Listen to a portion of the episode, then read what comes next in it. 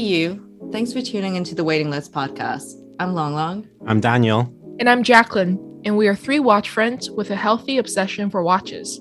So sit back and relax with us while we chat with collectors, industry giants, and share some good vibes.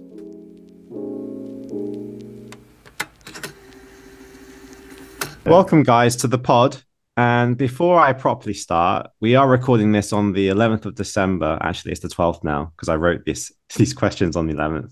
And I'm on the last day of my quarantine since returning from my first Phillips auction in Hong Kong.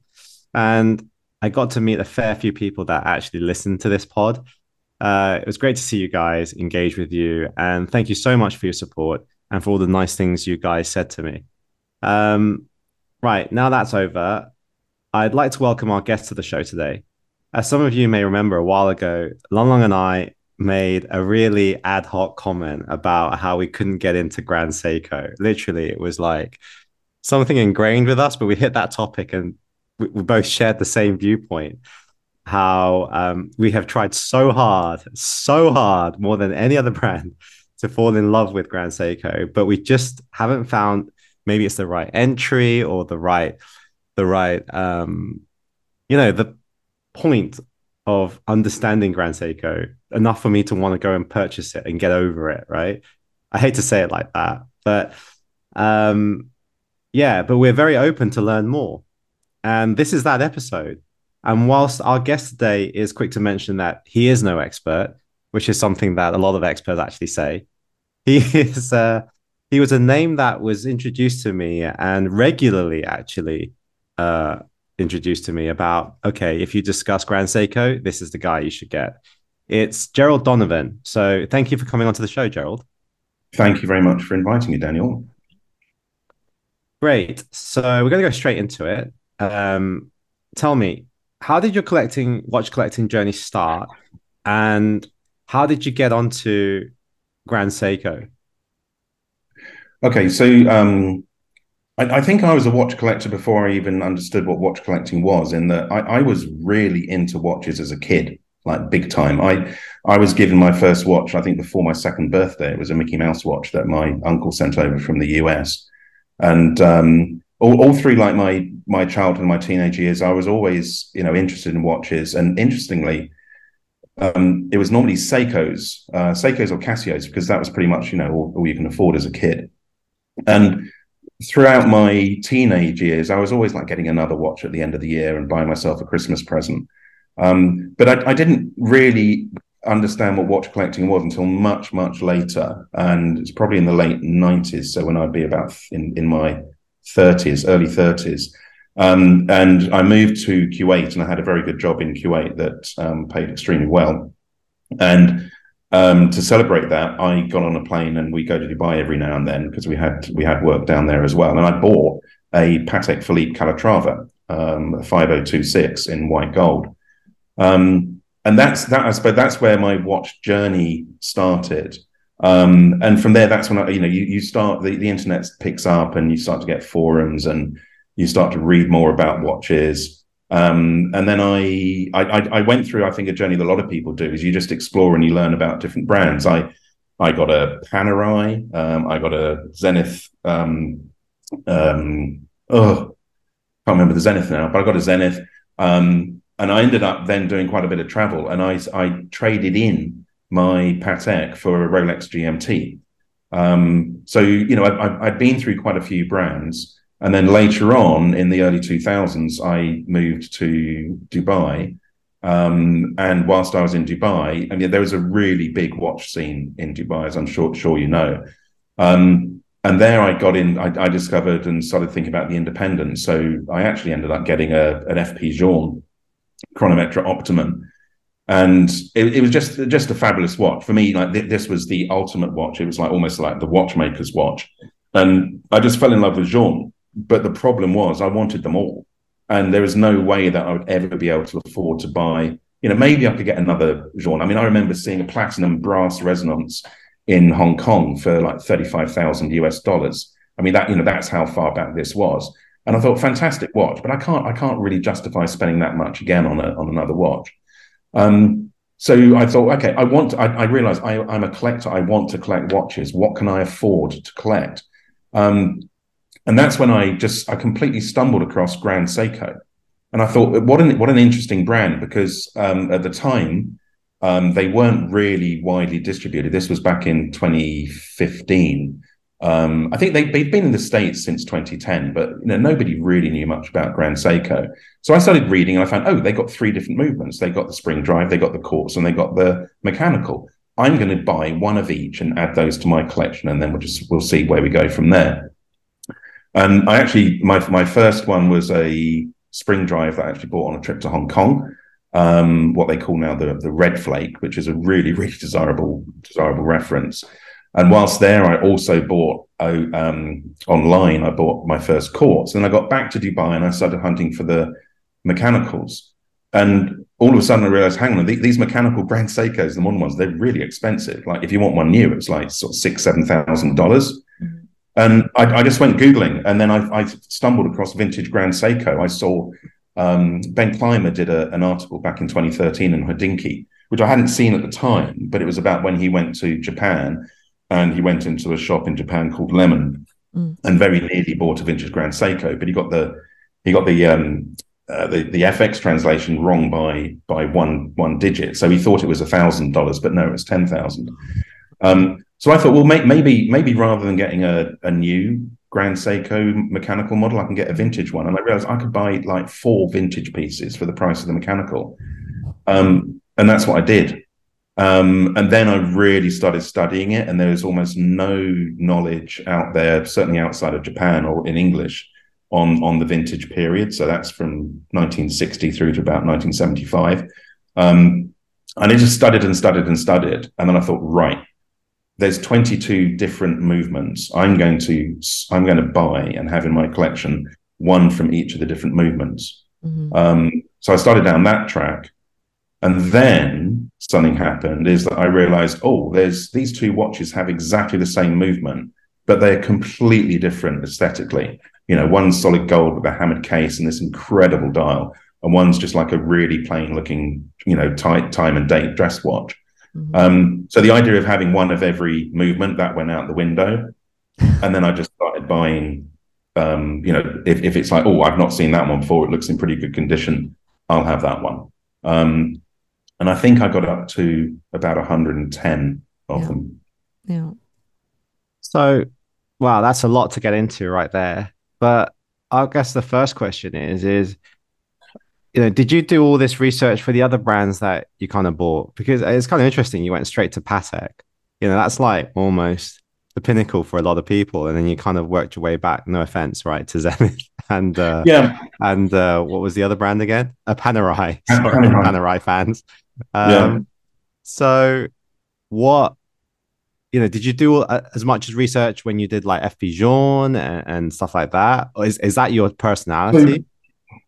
Um, yeah, well, I, I, think maybe my personality developed into that. So, certainly, you know, not I, I, I, wasn't I wasn't a watch collector when I bought the Patek. I, I you know, I did my research. I, I knew Patek, you know, that was the ultimate. I thought, okay, if I'm going to buy myself one nice watch, and that watch is going to last me for the rest of my life, really, it needs to be a Patek Philippe.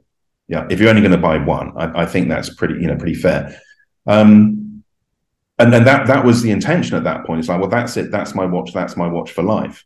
Um, the, the interesting thing about the 5026 is um, it's actually a really small watch. It's only 33 millimeters. Mm-hmm. And I remember going to um, you know the dealer, the authorized dealer in Dubai, Seddiqi, and you know they had all these these laid out. And I think I'm pretty certain it was very near or very close after they launched the annual calendar. Mm-hmm. Um, I, I, won't know the reference number. Mm-hmm. So I'm looking I'm looking at these watches and I thought the annual calendar, yeah, that's really nice. But I, I didn't like the fact that it had um, hands for to indicate the the day and the month. I much prefer mm-hmm. calendars when the day and the month are in in apertures. Um, and I could have bought one of those, but but I thought no, I won't. I just like the the really simple, plain aesthetic. But it's one of these things like nobody would ever notice it on your wrist. I, I never saw another person wearing a Patek Philippe for five years after buying that watch and and I was I was looking everywhere. It's like someone must be wearing a Patek Philippe, um, and you know, so so for me that was the watch, and I didn't really have to go any further than that. I had my Patek Philippe. What more could what more could a man want? And then it turns out a man does want a little bit more than that. You know, um, when you look at someone's watch collections, just say you could open the watch box. I kind of think of it like a puzzle. So you're trying to figure out this person. You're like, mm, I wonder what kind of person this guy is. Mm. And then, so following how you went from an ellipse, so super dressy watch, and then it became like a Rolex GMT, and the Zenith you, you're, I think you're talking about was El Primer, Primero, Yeah, El Primero, yeah. right? Right. So I was like trying to think about this, and I was like, this, I just can't understand this person. So I thought, I think he's just being practical. So he went from, okay, I'm gonna be in the office. Wait, I like I'm gonna actually be out of the office. And then then you went, nah, this is too precious to like scratch. So then you just went Zenith to like run around to take photos. That's that was my theory. Um, yeah, al- almost. I, I, think the, the the timing's not quite like that. The, the photography didn't come till later, but but yeah, I mean the, the Patek it, it was always very very practical. I mean, I traded in my Patek for um, the GMT. It was almost a, a, a straight swap um, in London because at that point I was um, doing a lot of international travel, and I thought, yeah, GMT, what you know, perfect. Have a GMT on the wrist. I mean, I mean, let's be honest. If you're traveling from London to New York, who can't like add five hours to the time or subtract five hours? It's not that difficult, is it? But it's not. It's nice just to have it on the watch, and it's you know, it's like a little complication and it's something to play with. Um, so yeah, it, it was very practical. The, the Zenith was simply because I wanted a I wanted a chronograph. I thought chronographs were just so cool. Um, and it was probably you know an influence from you know seeing somebody and talking to other people who had watches and say, oh yeah, that's cool. Um, but yeah, but yeah, no, back back then it was it was very much driven by pra- practicality. I said I, I I would never have considered myself a watch collector, Yeah. um, even though I had you know over time you know I'm buying little buying watches every now and then, not not huge numbers. But but I ca- I became a collector. I think when I found something interesting to collect that I could afford Mhm. because I couldn't afford I could never afford to to collect Patek Mm. or Rolex Mhm. or Journe, even back when you know you, you could buy Journe's at, at- at a discount at retail. I mean, I, I got a, a discount on my Optimum. Um, but but it is the the Grand Seiko. You know, it started. Oh, you know, it's interesting because they've got these three different three core different movements that they do. Why do they do that? What? Why don't they just have mechanical? Why don't they just do quartz?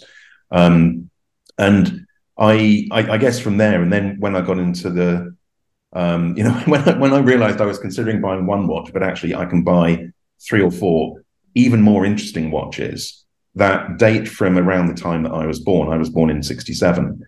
Um, I think, and then then when I, that's when I started studying, and I think when you start really start studying it, and you and you get that knowledge, it's like ah, then you realize there's lots of interesting watches here, but bigger than that, it's not about every individual watch. I mean, I I understand. I know I've, I've written about it, written loads and loads of articles um, for myself mainly, but obviously other people read them. Um, but there is a really good story behind Grand Seiko in terms of how they started in 1960. And then Seiko killed Grand Seiko themselves because obviously Seiko, um, you know, they were the first in the market with a quartz watch and then the quartz explosion in the early 70s. And that killed Grand Seiko. Mhm. Um, and so, so there's, and, and then it goes beyond that because Grand Seiko effectively turned into Seiko Grand Quartz for 15 years. And then they revive Grand Seiko. And then they revive the Grand Seiko mechanical movement. And then Spring Drive comes. And there- there's, there's just this continu it's actually a continual story from 1963 to through to today. Um, and I think if you understand the journey, then you can, you, you start to find a lot of the, the watches along that journey um, really, really interesting. And you start to understand, okay, this is what the offer was at a certain point in time. Mm. Um, and it's just fascinating to go back back and relive that time through your collection. Mm. Dan? Yeah, would you say so? I'm listening to what you're saying, and are you saying that really Grand Seiko was kind of where you start your watch collecting journey because basically it's affordable, like you can actually I'm afford to collect a lot of them. Yeah, that that was I, I realized when I when I got the Journe Optimum is when I really got into watches. Yeah. And that's when I got really interested in watches and chronometry and horology and, and all, you know, everything around it. Um, and as I said, it's like, oh, you know, there, there's there's all these different genres and they're all really, really cool. Um, so it's a terrible word to use, isn't it? But but they're all, you know, I, I find them all aesthetically very attractive and they're very interesting in their own way. Um, but at the end of the day, they all tell the time. Um, and with Journe, you know, there's a story there. It's a recent story because the brand only started in '99, so you know they've been going for what 15 years or so then. Um, but I but I couldn't afford it, so I became someone who wanted to collect watches, but I had to find watches that I could afford to collect. Um, so affordability absolutely, you know, was a, was a very big mm. driver. Um, but then the the knowledge and the understanding of the brand and the brand history just took it to the took, took it to the next level. Um, based on what you're saying, I'm hearing something different because I'm actually hearing it's more about how you define being a collector. And it kind of sounds like the day that you decided, oh, I do fit that definition was kind of the day that you folk you felt like you started to focus on how you collected. So then the day that you decided, okay, I'm following a theme, then you thought, okay, I can deem myself a collector now. I, I wouldn't say I deem I, this is very much in height with you know looking back in hindsight. I wouldn't say I de- I would deem myself a collector. I never really. I don't know. Maybe that maybe this is a linguistic thing. It's not how I would have described it. It's mm-hmm. I, I, I became aware mm.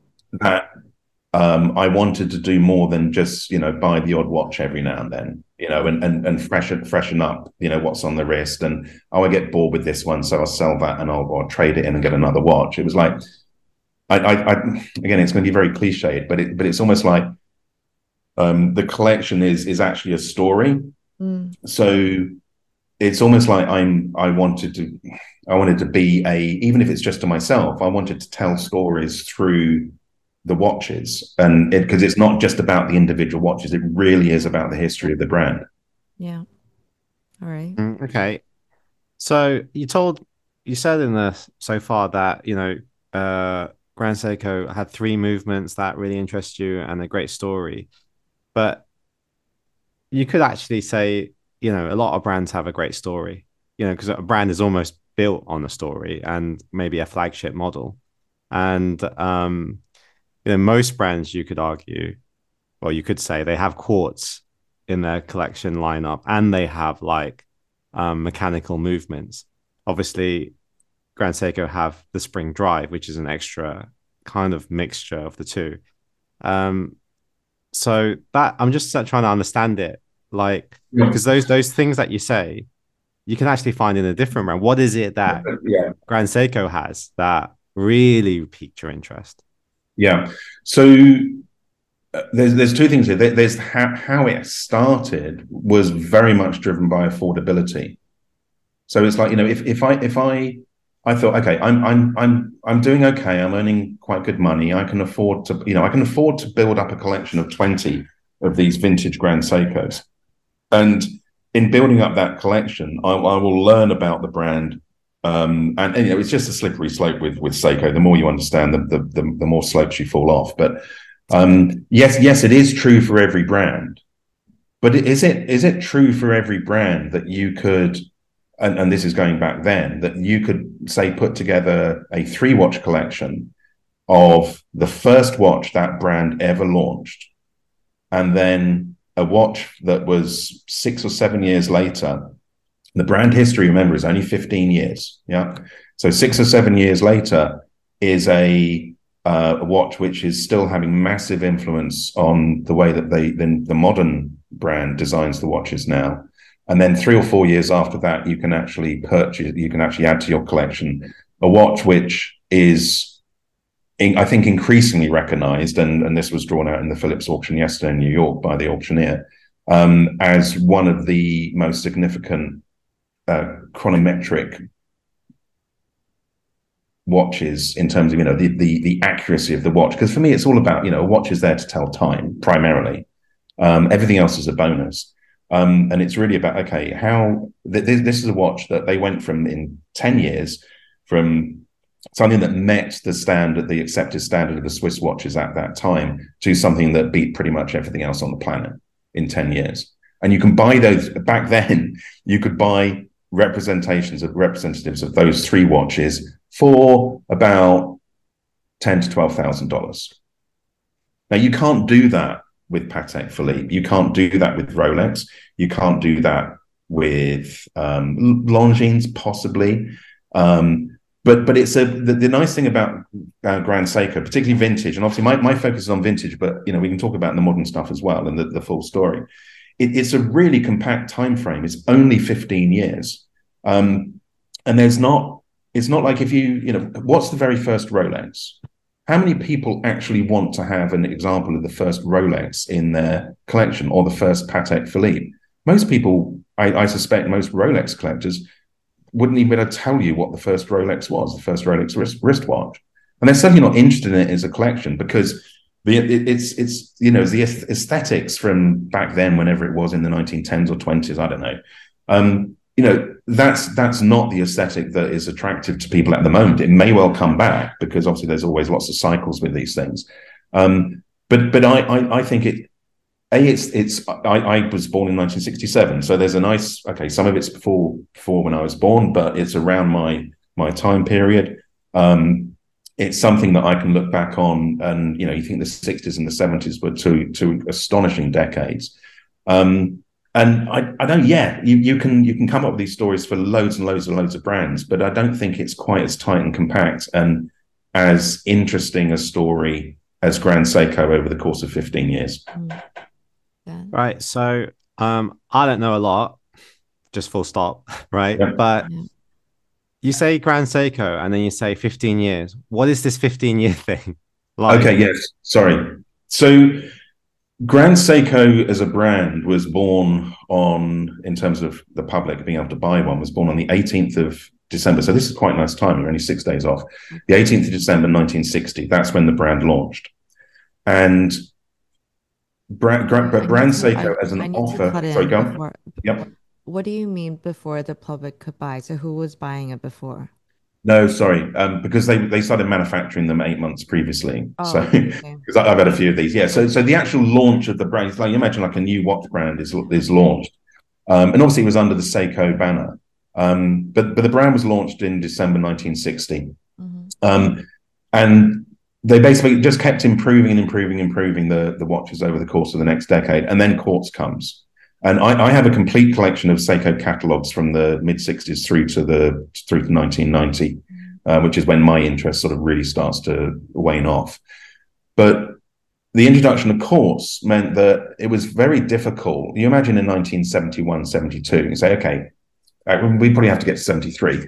Um, you can spend 110,000 yen on the most accurate watch money can buy anywhere in the world, which is going to be a Grand Seiko VFA, uh, plus or minus two seconds a day back in 19 in the 1970s.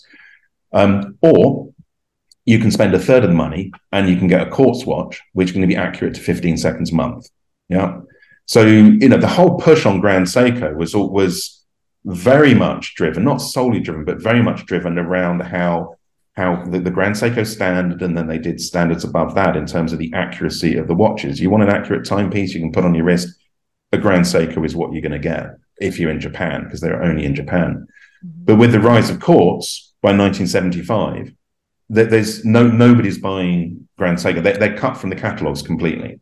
Mm-hmm. So if you look at the 1975 Volume Two catalog, it's like turn to page 47 or something. There's like half a dozen Grand Seikos there five years previously, there would have been 30 Grand Seikos at the front of the catalogue. Mm. Um, and what's the first 40 pages of the catalogue? It's all Quartz watches because that's that's where the market went. Mm. So Grand Seiko died as a brand in 1975. Um, the official story is that Grand Seiko as a brand was resurrected in 1988 when they brought out a set of four quartz watches um, and then that started what people refer to as the modern era. So the modern era, which is obviously still ongoing now, started in 1988.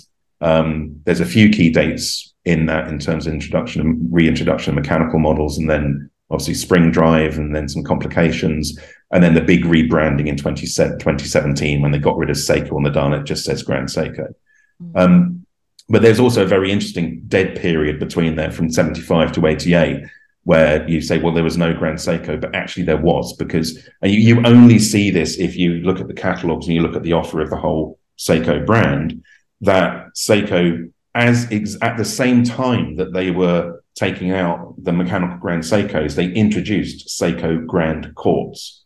Now, all you have to do is flip those first two words around. It becomes Grand Seiko and that's what it is. Uh, it's, it's crazy. Yeah. So imaginative.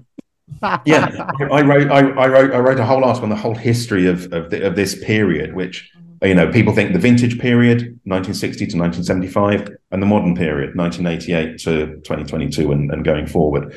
Um, but in my mind, and and there's there's quite a few other collectors who who concur on this. It's like no, all that happened is they they turned Grand Seiko into a quartz offer because the, these were very much not quite the very top of the line, but th- these these were like the second tier. They began at the top of the line, but they became the second tier in in the quartz range for for 10, 12 years. Right. My hand up went quickly just a little bit before you're there long. Um, I want to know why is it you like that first 15 year period as opposed to the later offering of like uh the courts, Grand Seiko Quartz or Seiko Grand Quartz and um and then you know what it is in the modern era. Okay. Um, well, I like them all. I mean, I, I have a complete collection of Seiko Grand Quartz, excluding the precious metal watches. So I have 58 Seiko Grand Quartz references, which is every single steel and you know um, gold cap or gold plated reference. So, so my, my interest doesn't stop at the end of Grand Seiko. I have loads of quartz watches as well. I the, the early 70s, um, particularly in Japan, are really, really interesting in terms of what was going on and the watches that um, Seiko were coming out with, and the you know Citizen and Casio as well. I mean, that's that's a whole other story. Um, but but yeah, the the core is the mechanical. I mean, you, you can't beat a mechanical watch for you know the, that that combination of you know micro engineering, but also something that is aesthetic, and it's it's the maybe it's not the same today, but when I was growing up, a, a, a, a watch was the only thing, only piece of jewelry that a man could get away with wearing. Um, and you know, it, it's to large extent it's true. You know, it's how how men express ourselves or how we express ourselves to to ourselves. It may be if maybe other people as well. I tend to wear watches just for me. I don't really care what anybody else thinks or sees sees them. Um, but the, you can't you can't beat a mechanical watch. Um, and so so that that's where the, the focus was. And I said to myself, um, and I think there may even be a, a quote from me somewhere on this. I said to myself, I will never buy anything other than a vintage Grand Seiko mechanical watch. My whole collection for the rest of eternity will only be focused around those watches. That lasted about two years. Um, because then with Seiko, because I was doing so much, um, you know, looking at the history and like going through the catalogs, and yeah, you go through the first ten pages and it's all Grand Seiko, and you, what's on the next page? What's on the next page? And then you start discovering all these other amazing watches that Seiko were coming out with, and then you start falling off these slippery slopes. Um, but yeah, I mechanical watch has always been number one for me. I've got a question. So you know, you said like uh, site in 1960 for about a 15 year period, and then it started to obviously the market shifted to quartz, Yeah. and kind of Grand Seiko was phased out. So is it that the later Grand Seikos, the se- 73, 74, 75s, are rarer because the market shifted, so there was less production? Are they? Are they? What I'm trying to say is, are they more desirable? I, I think I think in terms of desirability, there's um, it's there, there there are some iconic references in in the over the vintage period, and obviously, you know, I you don't necessarily know at the time what an icon is. It's something that you know you need to wait 10, 20, 30 years, whatever. Then you realize, oh yeah, that's Yeah. an icon. Um, and I, I think it's fair to say that the the truly iconic pieces were pretty much all released um, prior to seventy two. Um, there, there are some. So I'm talking about all the VFAs, the 44, um, obviously the the first Grand Seiko from the first three years. Um, the, the the later one, there's some really interesting pieces, and you know, even some of the some of the last couple of references that were introduced. Um, it, you, you can almost tell like they said, okay, this is the Swan song. Just go out design whatever you want, and you know, a watch comes out. Um, there's one particular reference, and it has brigade Breguet type, but it's Ar- Arabic numerals um, all the way around, apart from where the day date is at three. Um, and the case and the dial, it looks nothing like a Grand Seiko. Um, Grand Seiko today talk about the grammar of design and you know how all Grand Seikos are designed around you know the specific way that they they design the cases and dials and facets, etc. And it's like in the vintage period that was true for about two years. Um, and then you know you, there was so much more variety in the case design and the case case treatments in the in the in the vintage period than there is today, which I think is may, maybe they'll start to branch out a little more more. But yeah, uh, sorry to get back to your question. There, there's there's nothing. There's watches which are relatively rare, but when you say relatively rare, maybe you know one one might turn up every month, in you know on, on the secondary market. Now, I'm, I'm sure in you know again in terms of other brands, it's like hang on a moment, you know, 12 watches a year, that's all you will see of a reference. And I'm not even saying it's rare. It's like, yeah, that's that's how these things are. Um, there are there are vintage Grand Seikos where you might see one every three or four years if you're lucky. And if you're really lucky, you might see a really good condition one that you want. You say, yeah, that I want. You might see one of those every five to 10 years. So th- those are the, those are the, you know, they, they tend to be the VFAs or the platinum firsts. Um, so you know they they're they're much very much of the 60s and very early 70s rather than right at the end of the the lifespan. Okay. Um, my question's more about finishing because obviously a lot of Grand Seiko collectors and Seiko collectors, they always go back to, wow, look at this value and the finishing I get. So, you know, with a lot of brands, um, let's use Franck Muller as an example. I think it's fair to say the vintage pieces have better finishing or better design mm-hmm. uh, compared to the modern pieces. So is this the thing with Grand Seiko and Seiko where the vintage pieces have better finishing compared to the modern ones?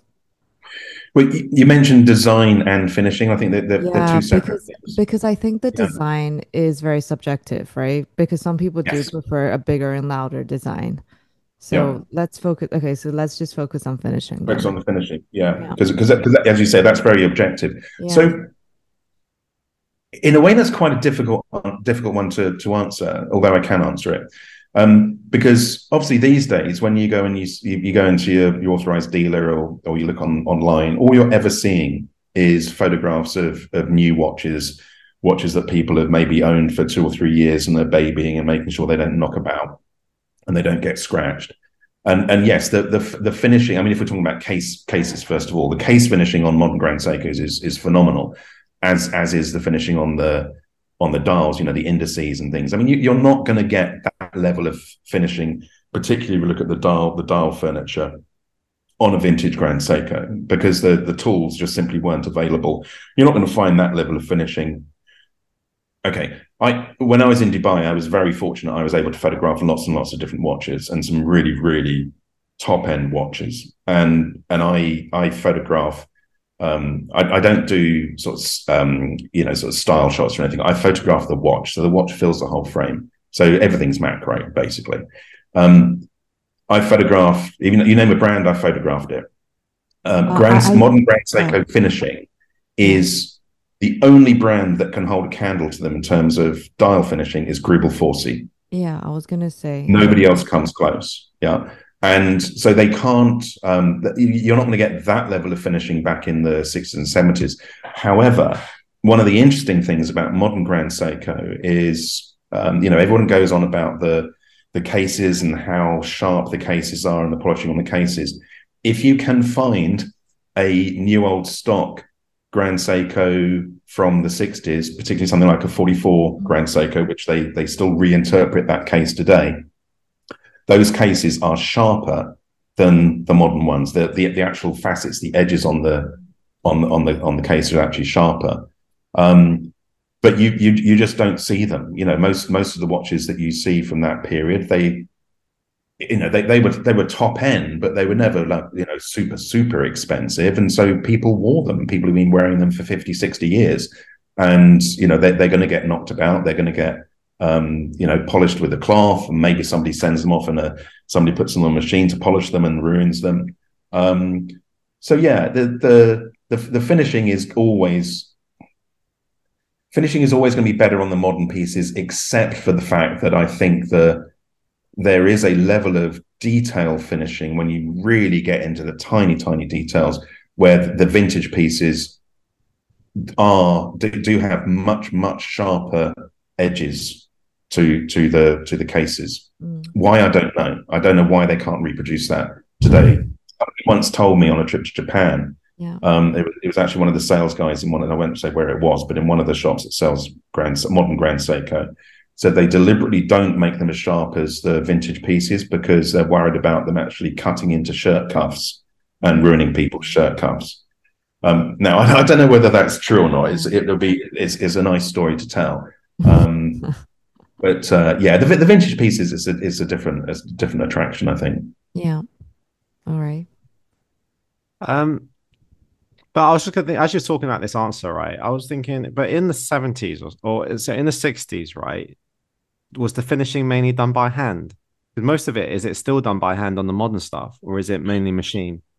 Well, uh, it's done by hand. My understanding is is back then as now, um, because Grand Seiko make great noise about the fact they still use the same machines to actually finish the watches that they did back then. These Zaratsu, well, they're not Z- Zaratsu is the the Japanese um, interpretation of the German uh, machine manufacturer. I, I can't remember what the actual name of the thing is, but it sounds like Zaratsu when you when you read it in Japanese or as a Japanese person.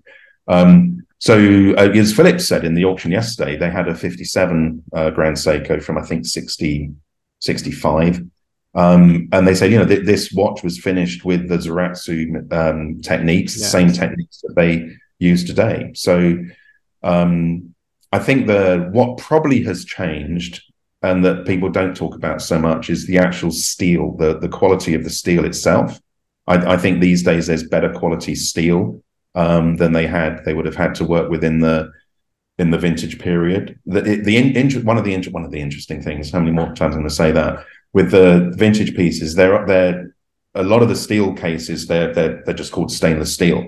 But there's a there's a handful of reference where they call the material HSS or hardened stainless steel, and that ages way better than than the steel. So even if you see, you know, watches that have been worn, you know, for 50 years, as long as they've not been repolished, they still have the very, very sharp edges because they're made of that steel, which is just just much harder quality than the steel the regular pieces were. So I suspect in the modern era they they have a, a harder harder steel um, that they can use. Um, speaking about steel, I read that you had a reference a 3180, so a a Grand Seiko steel piece, and then you were trying to figure out whether it was real, right? Because it was either a prototype or it was like a service piece, right? So did you hear back from them? So was it real? Um, no, so so very very briefly, there's um, there's lots of there's lots of fake steel grand examples of the first Grand Seiko, and you know one one one once every month or twice twice a month these these turn up in the auctions in Japan, but they're easy to spot. Um, but the there are a a handful, and I say a handful, I think it's four now that have surfaced where the dial and the handset and the movement is absolutely correct. And the question is, why are these things in steel cases? And Seiko, if you ask Grand Seiko, did you ever make a steel first? They'll say no. Um, the interesting thing is that speaking to people, there's only two possibilities for these watches. One, they are originally the platinum watches where they've been taken out of the platinum case, so they melt down the case for the scrap metal value. And then rather than throw it away, they put it in a somebody made a steel case and they put it in the steel case. Or two, they were demonstration pieces to show people back in the um, you know 61 2 and 3 this is what a platinum piece is going to look like because the, supposedly the platinum pieces were not were never stopped. So you you went in you learned about it you placed an order and a few months later you get your platinum piece for 140,000 yen rather than the 25,000 yen. Now I was in Japan in October and I was chatting to the guy who who runs the second floor at Wako, which has got a fantastic exhibition of um, Grand Seiko and telling the history. Now, the Wako store in Japan, they have had their own limited edition modern pieces for quite some time now. And they had an example of every single one of them laid out behind a counter. And it, I didn't realize at first, I didn't click what they were. And then I saw one watch and I thought, hey, that can't possibly be what I think it is. And it's something that they only ever did five of in 2005. And then I realized, oh my God, they got every single one, like all 26 or whatever it is, Wako pieces. And I said, "Can I have a look at that one?" And the guy got it down because I've never I've never seen this watch in the flesh. There's only five of them, um, and I picked it up and I thought, ah. As soon as I picked it up, it's steel. It's not platinum. The original in 2005 was platinum. I said, "Oh, these are they're, they're all dummy watches. Every single one of them was the demo watches they used to show people what the um, Wako limited editions were like because they didn't have an actual the actual watch all the time ready to to show somebody." Mm-hmm. And, and I said, so hang on a moment. So so all of the you know here's an example of this watch, and it's in in a steel case, complete with the officer case back in steel, but it was never sold as steel. What happens if that watch turns up in 20 years' time and someone puts a, a genuine movement in it? Because that's all it would take. Um, and he said, well, if you ask Grand Seiko, they will tell you that these steel demo watches do not exist.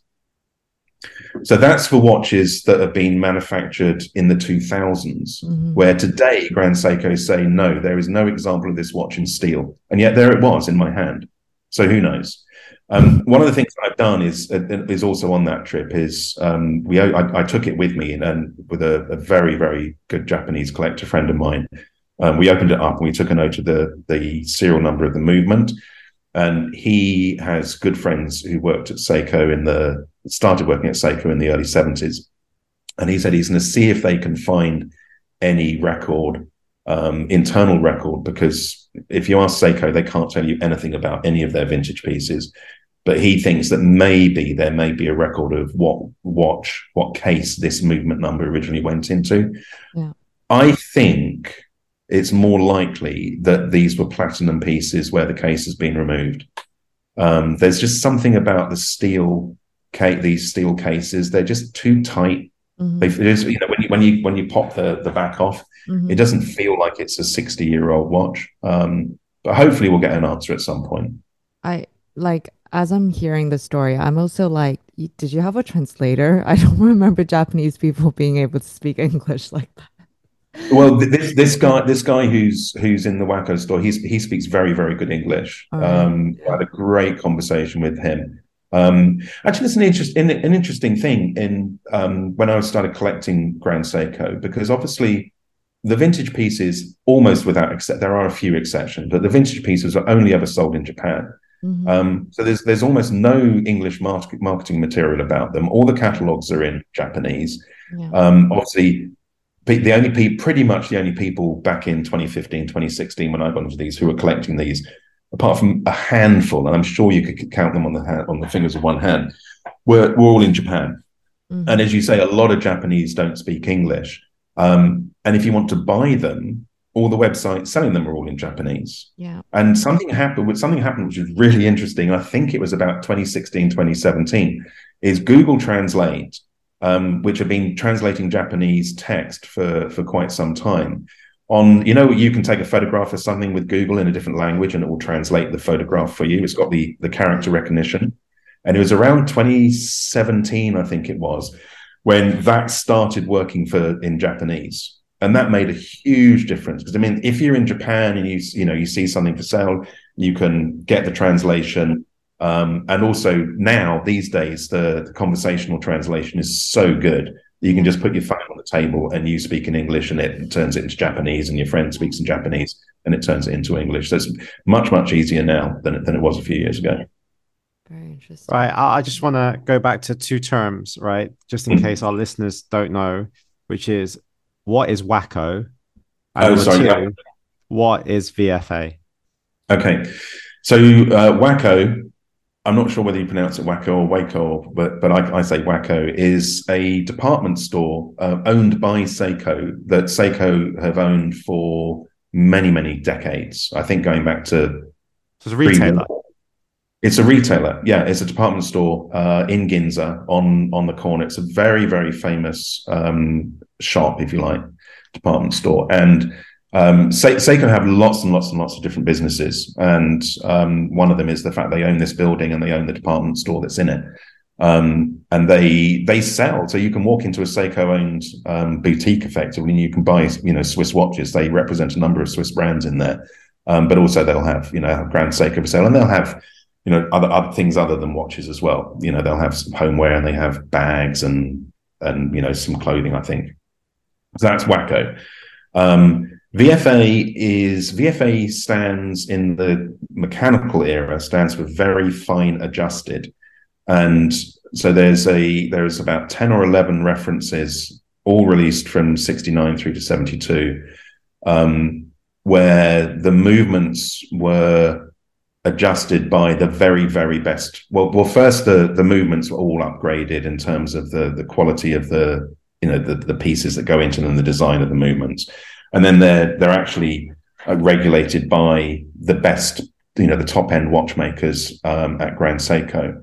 Um, and you know they're they're the pinnacle. They're the pin, pinnacle of of any vintage Grand Seiko collection. Is you know really you want to have a VFA in there. One of the interesting things about VFAs is that, as I said, they were in production from sixty well late sixty eight, on sale late sixty nine, through on sale through to the end of the um, Grand Grand Seiko vintage period in uh, 75. Um, there, there's no records as to how many watches were made. You can work you can work it out. You can get some some approximations for a lot of Seiko pieces. The only Seiko, pretty much the only vintage Seiko piece where we know exactly how many were made is the Seiko Astronomical Observatory chronometer, which was one level above Grand Seiko. Um, and that we, that we know exactly how many there are. But nobody knows exactly how many VFAs were made. But I did read once in in a Japan one of the old Japanese magazines from the period that they could produce about three a day of these VFAs. So if you think over over the course, and they weren't obviously manufactured all the time, but maybe there's three thousand or something between I think three to five thousand of these were made um, across the 10, 10 or eleven different references.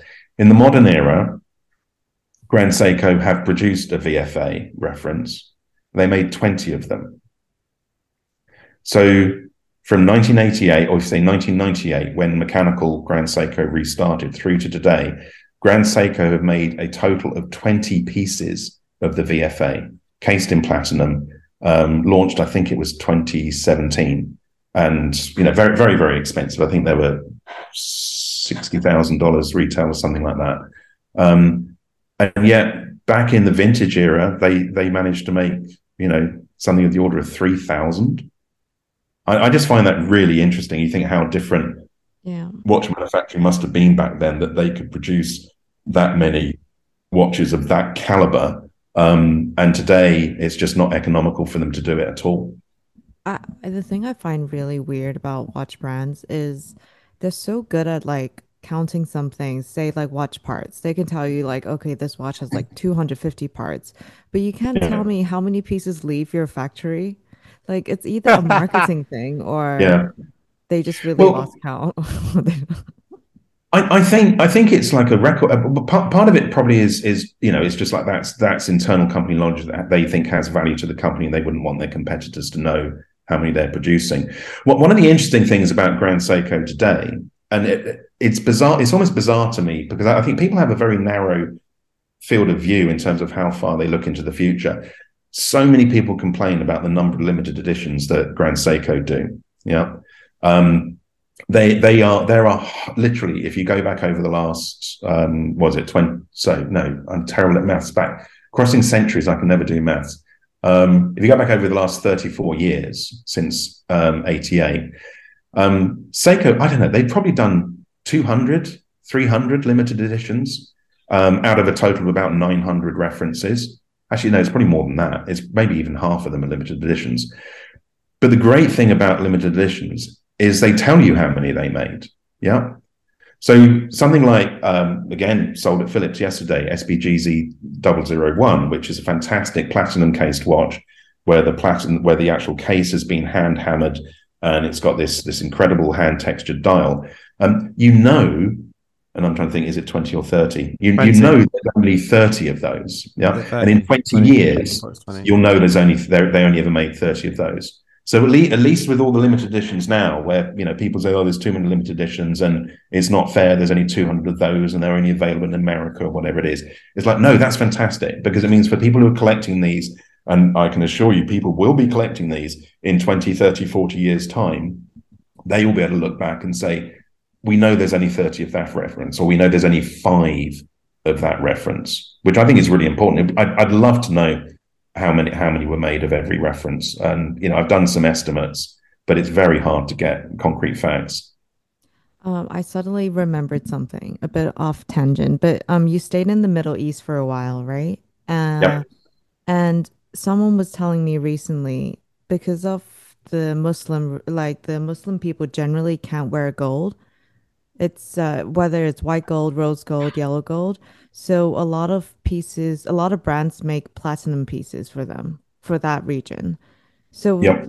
uh, so one is this true, and then two, um, did you see a lot of people getting into Grand Seiko there?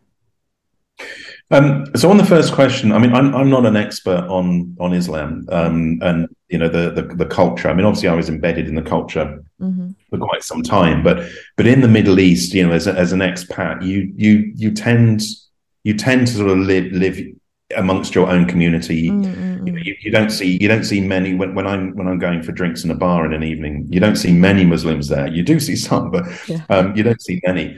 Um, so I'm not an expert on the culture, but but yeah, I, I have I have heard and you know people have said to me that yeah, it something in, within Islam, you, it's not good to sort of ostentatiously display wealth. Mhm. Yeah, it's like something that I, I don't think there's anything wrong. I don't think there's any. It's not considered wrong to be you know wealthy Mhm. um, or even to to you know want to accrue wealth.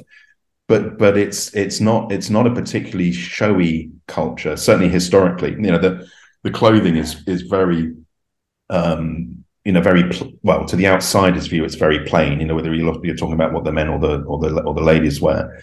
Um, and a lot a lot of the you know a lot of the wealth is actually discreetly worn or discreetly you know owned. Now yeah, there's a younger generation now, and Dubai, you know, is just full of the flashy cars, and people are quite perfectly happy to wear the watches. But I think, yeah, historically, I it is true that you know the the most obvious display of wealth was a massive, you know, gold wristwatch or gold necklace, gold chains, whatever. Um, and and so I, I think both both steel and um, platinum. So some pieces, I'm sure some of the original pieces, you know, watches were made in steel, um, particularly for the Middle East market, and and white metal, whether whether it's white, you know, white precious metal, whether it's gold or or platinum. Um, and sorry, I forgot the second question. Uh, second question was uh whether you whether there was anyone that was into Grand Seiko. Oh yeah. Yeah. Um, no, not not when I when I was when I was collecting it. I didn't know a single other collector of Grand Seiko in in the Middle East at that at that time. One one of one of the interesting things is you know just how the interest in the vintage pieces has really exploded over the last sort of two three years. Um, and you know now there are Grand Seiko collectors all over the world um, collecting the modern pieces.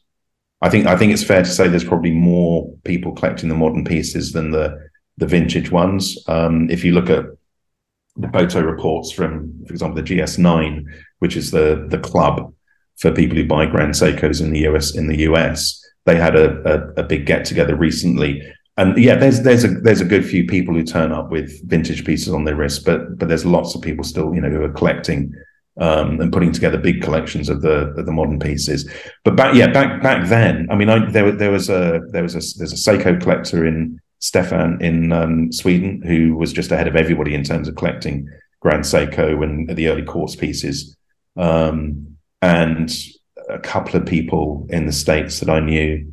Um, Eric Eric Strickland on the west coast of the states. He's a big big big Seiko guy, and he was into he got into Grand Seiko around the same time that I did. I think maybe maybe he was a year ahead of me. Um, but in the Middle East, there weren't really any, and there are very very few outside Japan. The thing is, there was just no knowledge of it then. You couldn't find anything out about Grand Seiko back then. You, I, I, I, I basically had to create, um, you know, I created a website and just shared as much information as I possibly could just to get the awareness out, and so people could understand, you know, what what there was.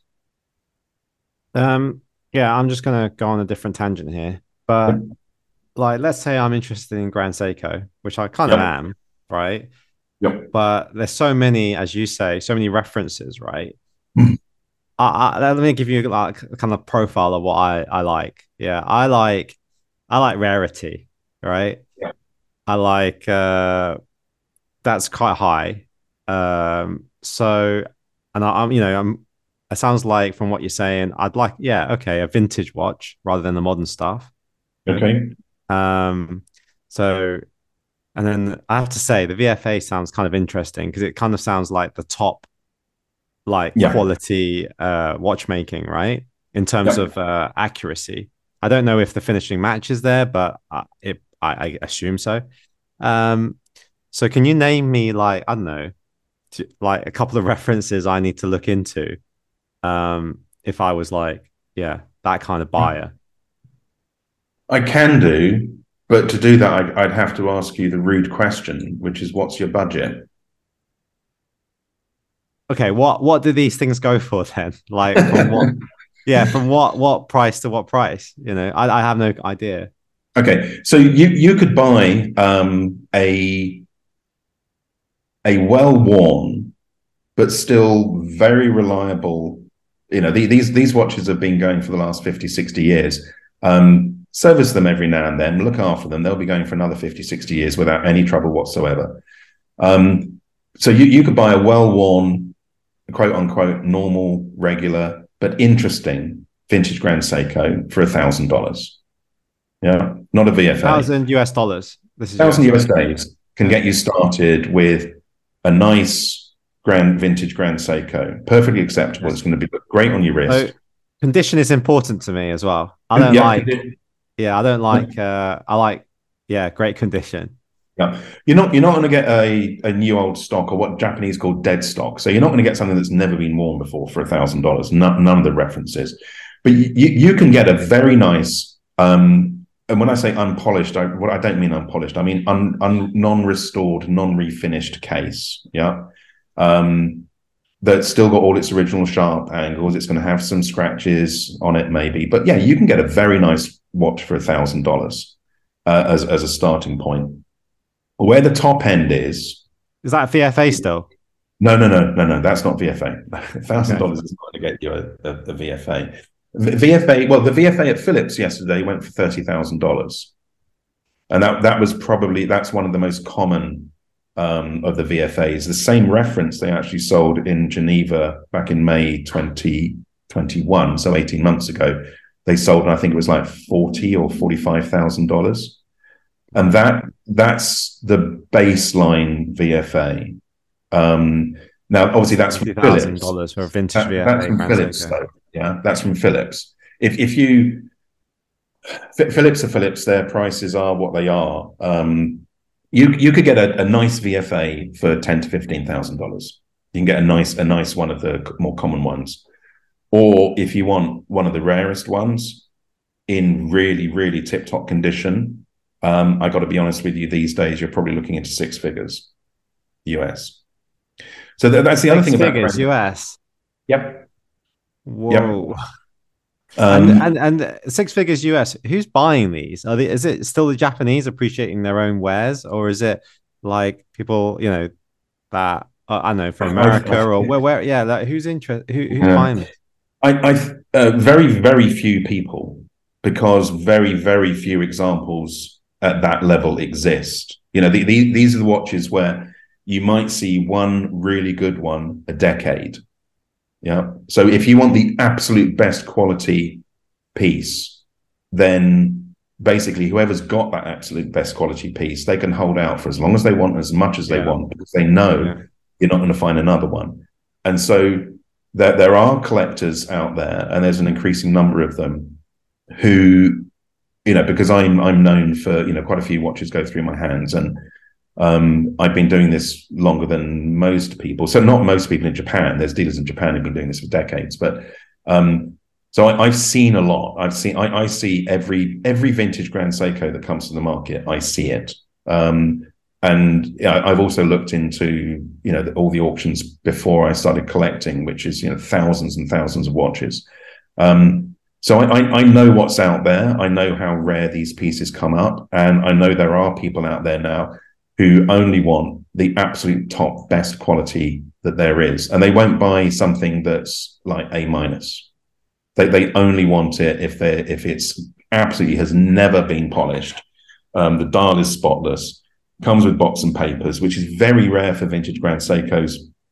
prior to the 70s, um, because then it's generic boxes and generic certificates. But it's extremely rare to have the original box and papers where the certificate actually states the movement number or the case number on, on the certificate. Um, again, Phillips had one yesterday.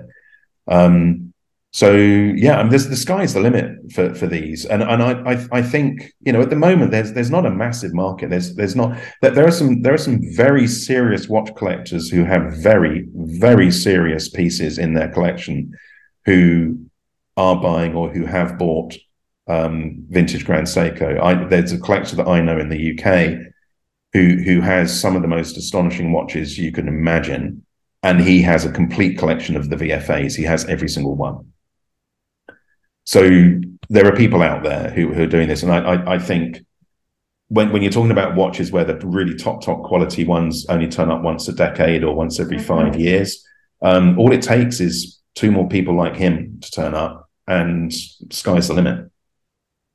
Right. So, what about you? Like, you've got quite a few of these pieces now. What are you? Mm. What are you looking for? Like, is there like this holy grail that you're looking for?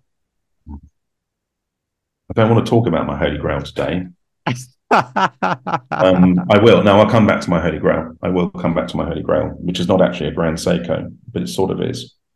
So, um, what I'm doing now is I, I, started when I started off, and it's like, okay, I've got to buy all the Grand Seikos. I, I, I want to try to get every. I know I wasn't get everyone because there's 140, no, 152 of them, um, but I, I, want to get as many as I can. Um, and then you know, I, I, had to start selling them every now and then to to pay the rent. Um, and what my focus now is very much on getting the absolute best quality pieces that I can into my collection and letting go the still very very nice watches. Don't get me wrong. I mean, you know, I'm not I'm not going to offer anybody a piece of junk, um, but but letting go some of the the the less high quality pieces that I've maybe acquired over the last few years um, in order to fund those really, really top quality pieces. Um, so that that's sort of where where I am at the moment. I've I've got I've got some very nice watches, very nice vintage, vintage Grand Seikos. Um, I got ones that I I fully intend never to sell, um, but never say never. You never know. Everything has a price eventually. Um, my Grail. Uh, okay, so uh, there is a um, there is one VFA above all the other VFAs, um, and that is what is commonly known as the Imperial VFA. Now, it's not actually a Grand Seiko. It doesn't say Grand Seiko anywhere on it. It only says Seiko. And these watches were given to very high ranking diplomats by em- Emperor Hirohito on his European tour in 1971. Um, the, the, these basically mythical watches. And up until relatively recently, the only example that was known, well, actually, nobody knows where it is, was there's, there's a set of three photographs of this watch, one at the front of it, one at the back of it, and one with the case back off, um, that have been going around, flying around the internet for the last 15 years or so. And then um, a few years ago, two or three years ago, I forget, it's written up on SJX. Um, a gentleman in the UK, collector in the UK, um, saw one advertised on Gumtree, which is like one of the UK online classifieds. You know Gumtree, oh, yeah? God. Saw it advertised on Gumtree and phoned the guy up, jumped in his car, and went up and bought it off him. I have no idea how much he paid for it. I doubt it was a huge amount of money. Um, and it was one of these Imperial VFAs. And there's a fantastic story on SJX um, about this. Looking at it now, yeah, yeah, it's and so so that that was that was amazing. And it's like okay, that is my grail, that piece. That piece, I would, I, I wouldn't, I wouldn't trade everything that because what I have is is worth more than one of those. But I would be perfectly happy with that one watch, and I would sell everything else, and I would never buy another watch in my life. And I can say that without any hesitation, and I know hundred percent that I could do that.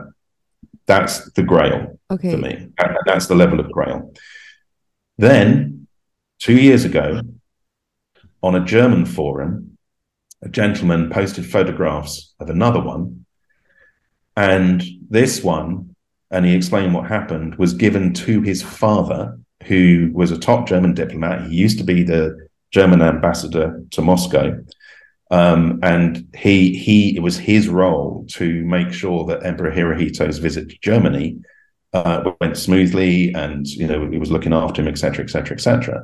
And um, his father was given this watch, um, and it was just a Seiko. Nobody ever thought anything of it um, until forty years later. The guy puts it on a post on um, on this German forum.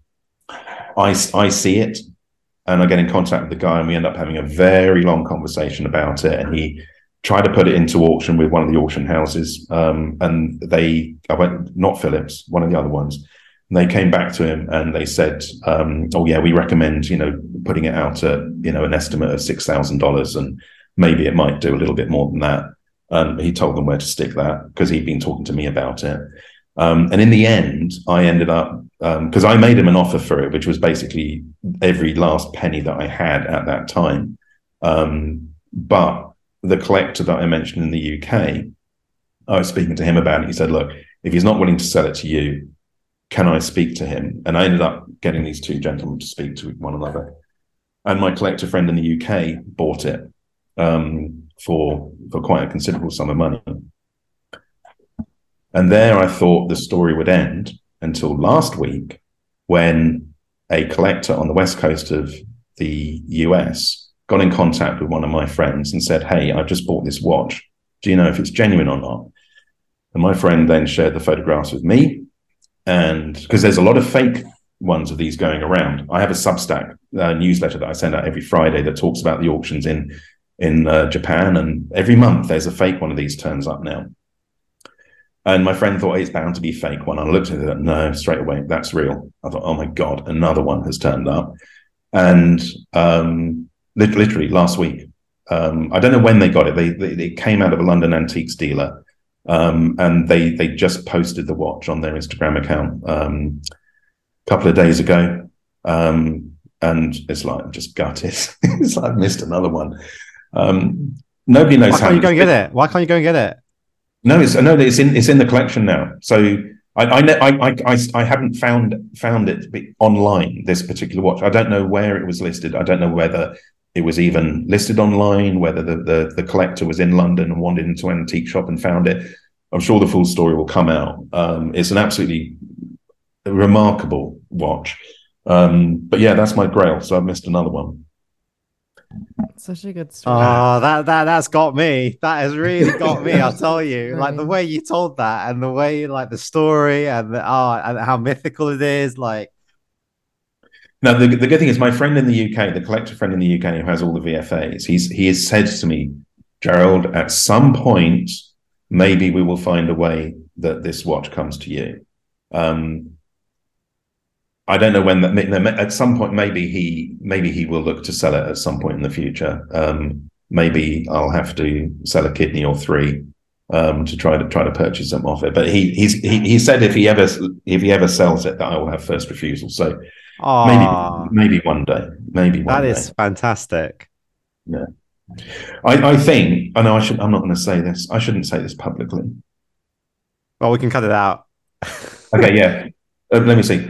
Um, I will go on record as saying that I believe that one of these Imperial VFAs will be the first seven figure vintage Seiko at some point in the future. Don't know when, but that will be a million dollar watch one day.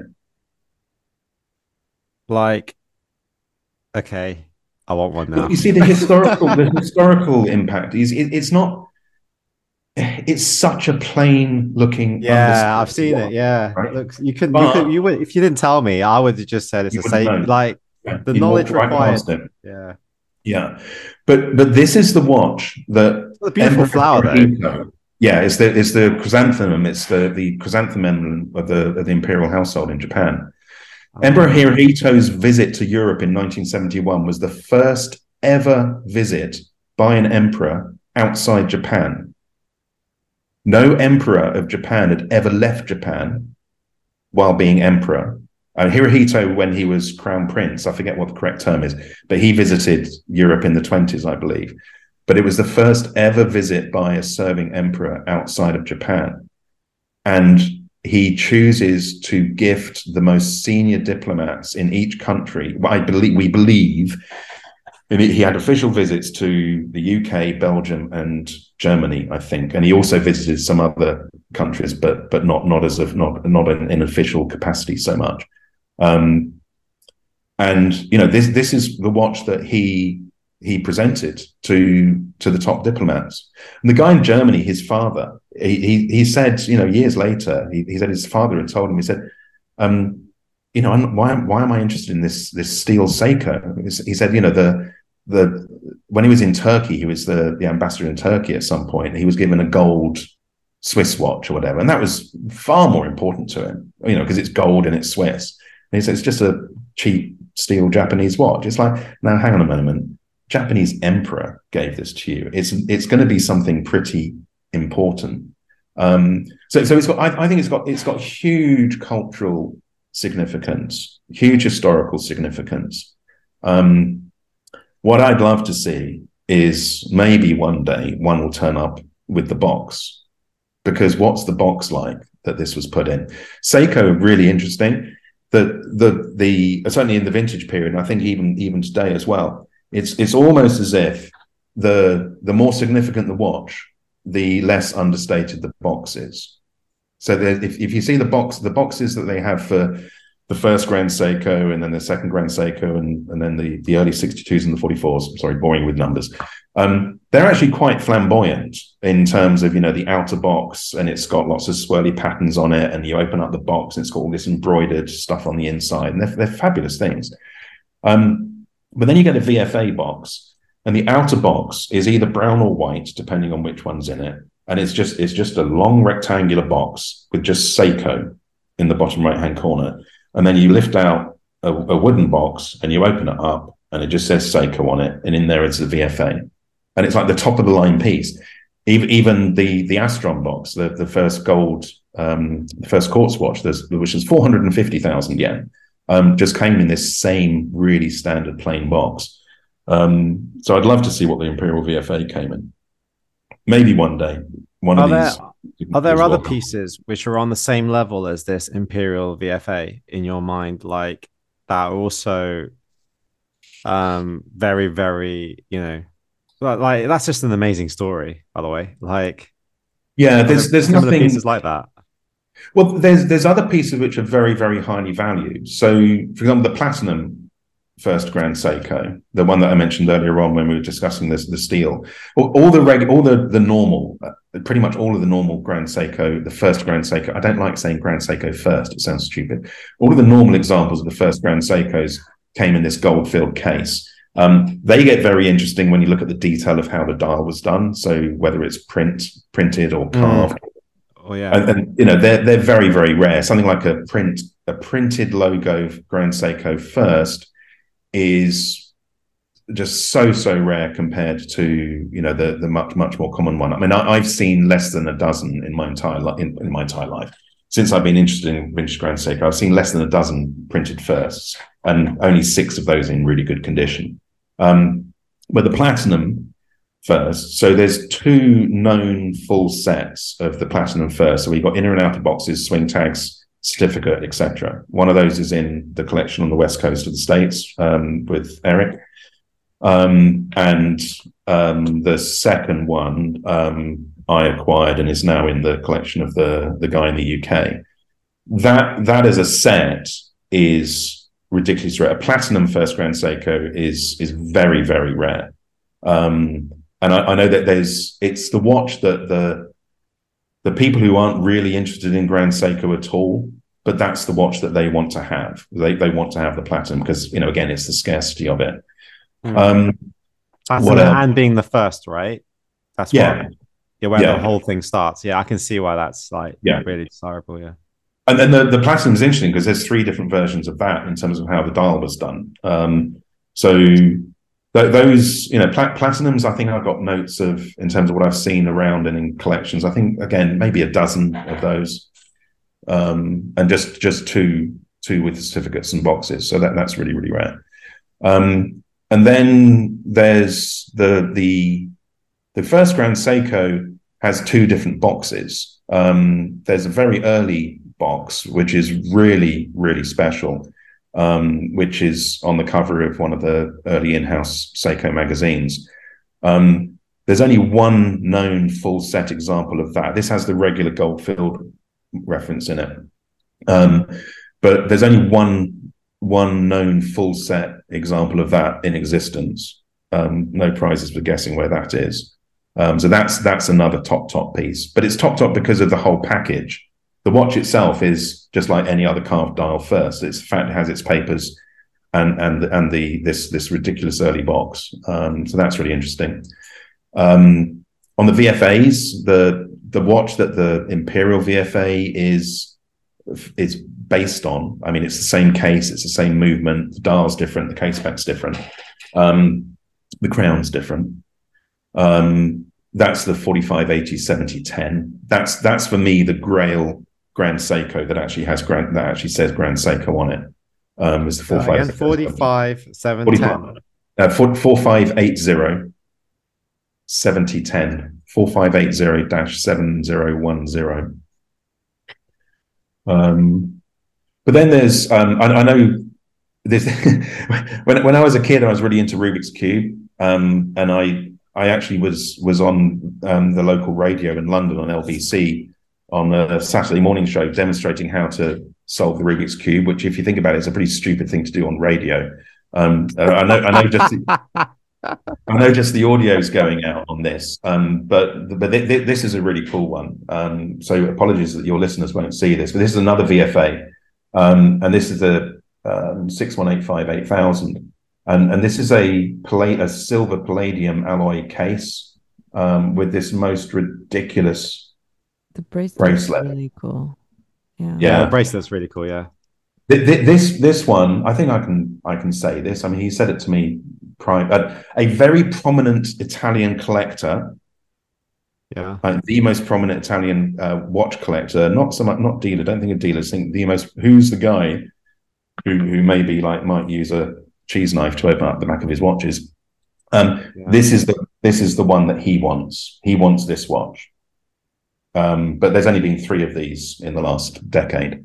So again, it's a VFA, but it's in a crazy, um, this this crazy case and and done. And the, the the clasp. If you look at how the clasp is done, I mean, have you ever seen anything like that? It, it's like triple, triple articulated. Um, so so that that's a you know, for, for me, I wouldn't part with this for six figures. Well, well, sorry, I wouldn't part for this for anything less than six figures. Um, and good luck finding another one. That's the thing. So, you know, there, there's there's there are some some top pieces. That's for Right. sure. So I heard a lot and it's kind of whet my appetite. Um, certainly interested to go and read more, but I, I'm always like thinking whether aesthetically it's my kind of taste. Um, Well, yeah. There- There's a lot of variety in, and I, I think one of the one of the challenges, one of the challenges these days is that the modern brand's focus is so much on a single watch from the vintage period, which is the 44 Grand Seiko, the 44 GS. Um, and you'll see it. You, you go to the, the the website; it will say hit 44 GS. They always talk about it. It's it's all about the case design. But the crazy thing is, the modern case design on what they call the 44 GS isn't even the same as the vintage one. Yeah. Um, uh, but because of that focus and because of the focus of the modern era, um, they they don't uh, you don't really hear about some of the more interesting. You don't see some of the more interesting vintage pieces. I I have covered. I, I've written articles that cover every single vintage Grand Seiko reference and reference variant that's ever been released. I have a Substack. Um, I've written a series of articles based around the catalogs. So uh, you, you, I scan, you can see all the original Seiko catalogs, all of the vintage Grand Seikos in there. I, I'm fairly confident saying that whatever your taste is, as long as what you're in, as long as you, you don't want complications, because all of the vintage Grand Seikos, they're only three hand watches. Some have date, some have day date. Yeah, and and some are some are just time only. So there's no chronographs, there's no divers, um, there's no tool watches whatsoever. They're just all watches. Some are sporty than others. Some have bracelets. Most are on straps. Um, but there is a huge variety in the case design and case case material. There's huge variety in dial design and dial colors. You know, if you want a green dial vintage Grand Seiko, you can have a green dial vintage Grand Seiko. Um, if you want a blue dial, you can have a blue dial. If you want a brown dial, you can have a brown dial. If you want textured, you've got five different textures to choose from, etc., etc. So if, if you're prepared to put the work in and actually just you know spend spend some time maybe over the course of a few weekends just just reading what is out there, I'm pretty convinced you'll find something you'll say that I really like. And then the right. problem is that you cannot buy just one vintage Grand Seiko. It's not possible. Uh, I'd like to challenge that. Maybe I can. Famous last words. But okay, you mentioned something which is your Substack. So, yeah. like, let's. I, am pretty interested in reading more. I'll you give you that. Like, I'm definitely interested to educate myself on Grand Seiko and some of these really rare, rare pieces. Um, how do I access your Substack? Is it available to everybody? Yeah, it's available, it's available to everybody, um, and most of the content that I put on there, and certainly all of the historical content, is all completely free. Um, I'm a big believer in you know just just putting putting that that knowledge out there. The the only thing that that is um, I have I have two tiers. I have a free membership, and then I have a paid for membership, which is only a dollar a week. Um, and, and that gets you the Friday newsletter where I talk about the auctions that are currently going on in Japan that week. And I make recommendations as to what might be worth you following and, and purchasing, but also what you want to avoid because there's pro- there's problems with this watch. It's a fake or it's a Frankenstein or whatever. Fortunately, there's not too many of those. Um, so that that you can find at the grandseikoguide.substack.com. Um, and you'll find all the mag- all the the articles that I've written on the uh, catalogs are there, and and I'd say that's a pretty good good place to start because you can go through the catalogs in order and and you, you'll get a sense of the history of the brand because when when you it was the catalogs really that that really opened everything up for me and I, I started to really understand the brand because you, you might think okay here's a watch that was made in 1966 here's another watch that was made in 1966 but that doesn't tell you about what the offer to the public was. You know, for that you have to say what was in the catalogs, and it's like, ah, that watch that was made in '66 that wasn't launched for another year, whereas this one has actually been in production for three years, and it's just you know having its its last swan song in the catalogs. So you can really learn a lot um, from looking at those articles and, look, and looking at what the offer was. And so I, would say that that's a good a good place to start. Okay. Um, but it, but it's quite a bit of quite a bit of effort to to take in. I mean, I, I, I, don't know. I've written hundreds of thousands of words on vintage Grand Seiko, but at least those ones are, structured. Are structured. A lot of the time, it's not quite. I'm so gonna, I'm, gonna, I'm gonna look on Xianyu after this for that Imperial VFA. Xianyu use another like e-commerce platform. Probably like you know probably won't have it because it's based in yeah. China. But anyway, right. Um, well, that time has flown by, Gerald. Like literally, like it's been so so enjoyable talking about uh, Grand Seiko. Um, I guess my last question of this main interview is what has been your best horological experience to date? Hmm. Doesn't have to be with Grand Seiko. It's not. Um, oh. oh, horological experience. You see that you use the word horological. Can I can I do two? Okay. So uh, neither of which are Grand Seiko. Um, the, the first one was really very special. Um, I mentioned before, I have a very, very good collector friend in Japan who has the most. You have a lot of friends. Not, well, not really. I don't make friends easy. Um, but but he, he no this this particular gentleman um, he he has he, he has a watch shop um, and I think he may actually be a second generation so I think his father owned the watch shop before him. He's he's in his early, I think he's in his early sixties. Uh, he's just he's he doesn't speak a word of English, but he he's just a wonderful, wonderful gentleman. And I, it's always my first port of call. I went back to Japan for the first time since since COVID um, in October, and the first place I go, I get on the train from Tokyo and I go and see him. Um, anyway, three years ago, I went to visit him, and he he always takes me up into the room above the shop, and he brings boxes in and he opens the boxes out and he starts showing me some watches. And and he he has some of the most mind blowing quality pieces you you can imagine. Um, just just unreal. But he's also he also has the, the most ridiculously diverse collection of watches. I mean, he, he must have tens of thousands of watches, this guy. Yeah. So Grand Seiko is just a tiny little bit for him. Um, but he's shown me this watches and he shows me um, the first, what's recognized as the first Seiko dive watch, which is commonly called the 62 MAS because that's what it was in the catalog. This is the reference on the back is 6217, I think it is 6217 8000 or 8001. I've always wanted one of these, but but I'd never actually bought one because um, it's it's low priority. But I thought, no, one day I'll get one of these. Anyway, so he hands me this 62 MAS, and it's in fabulous, fabulous condition. And I turn it over and I look at the case serial number. So every Seiko, pretty much from 63 onwards, will have the case serial number on the back. Um, and the first two digits tell you the year and then the month that it was manufactured. Yeah. Now, obviously, you've only got one digit for the year, so you have to know that it's 60s, not 70s or 80s or 90s, whatever. This continues today. You can look at, you can find out the production date of your modern Grand Seiko by Seiko by turning it over and looking at the first two digits of the serial number. And I look at the first two digits of this serial number, and it's seven two, right? So seven, 1967. The watch that originally came out in 65, but so 1970, uh, sorry, 1967, and the two for February, February 1967. Now have a guess who was born in February 1967. Moi.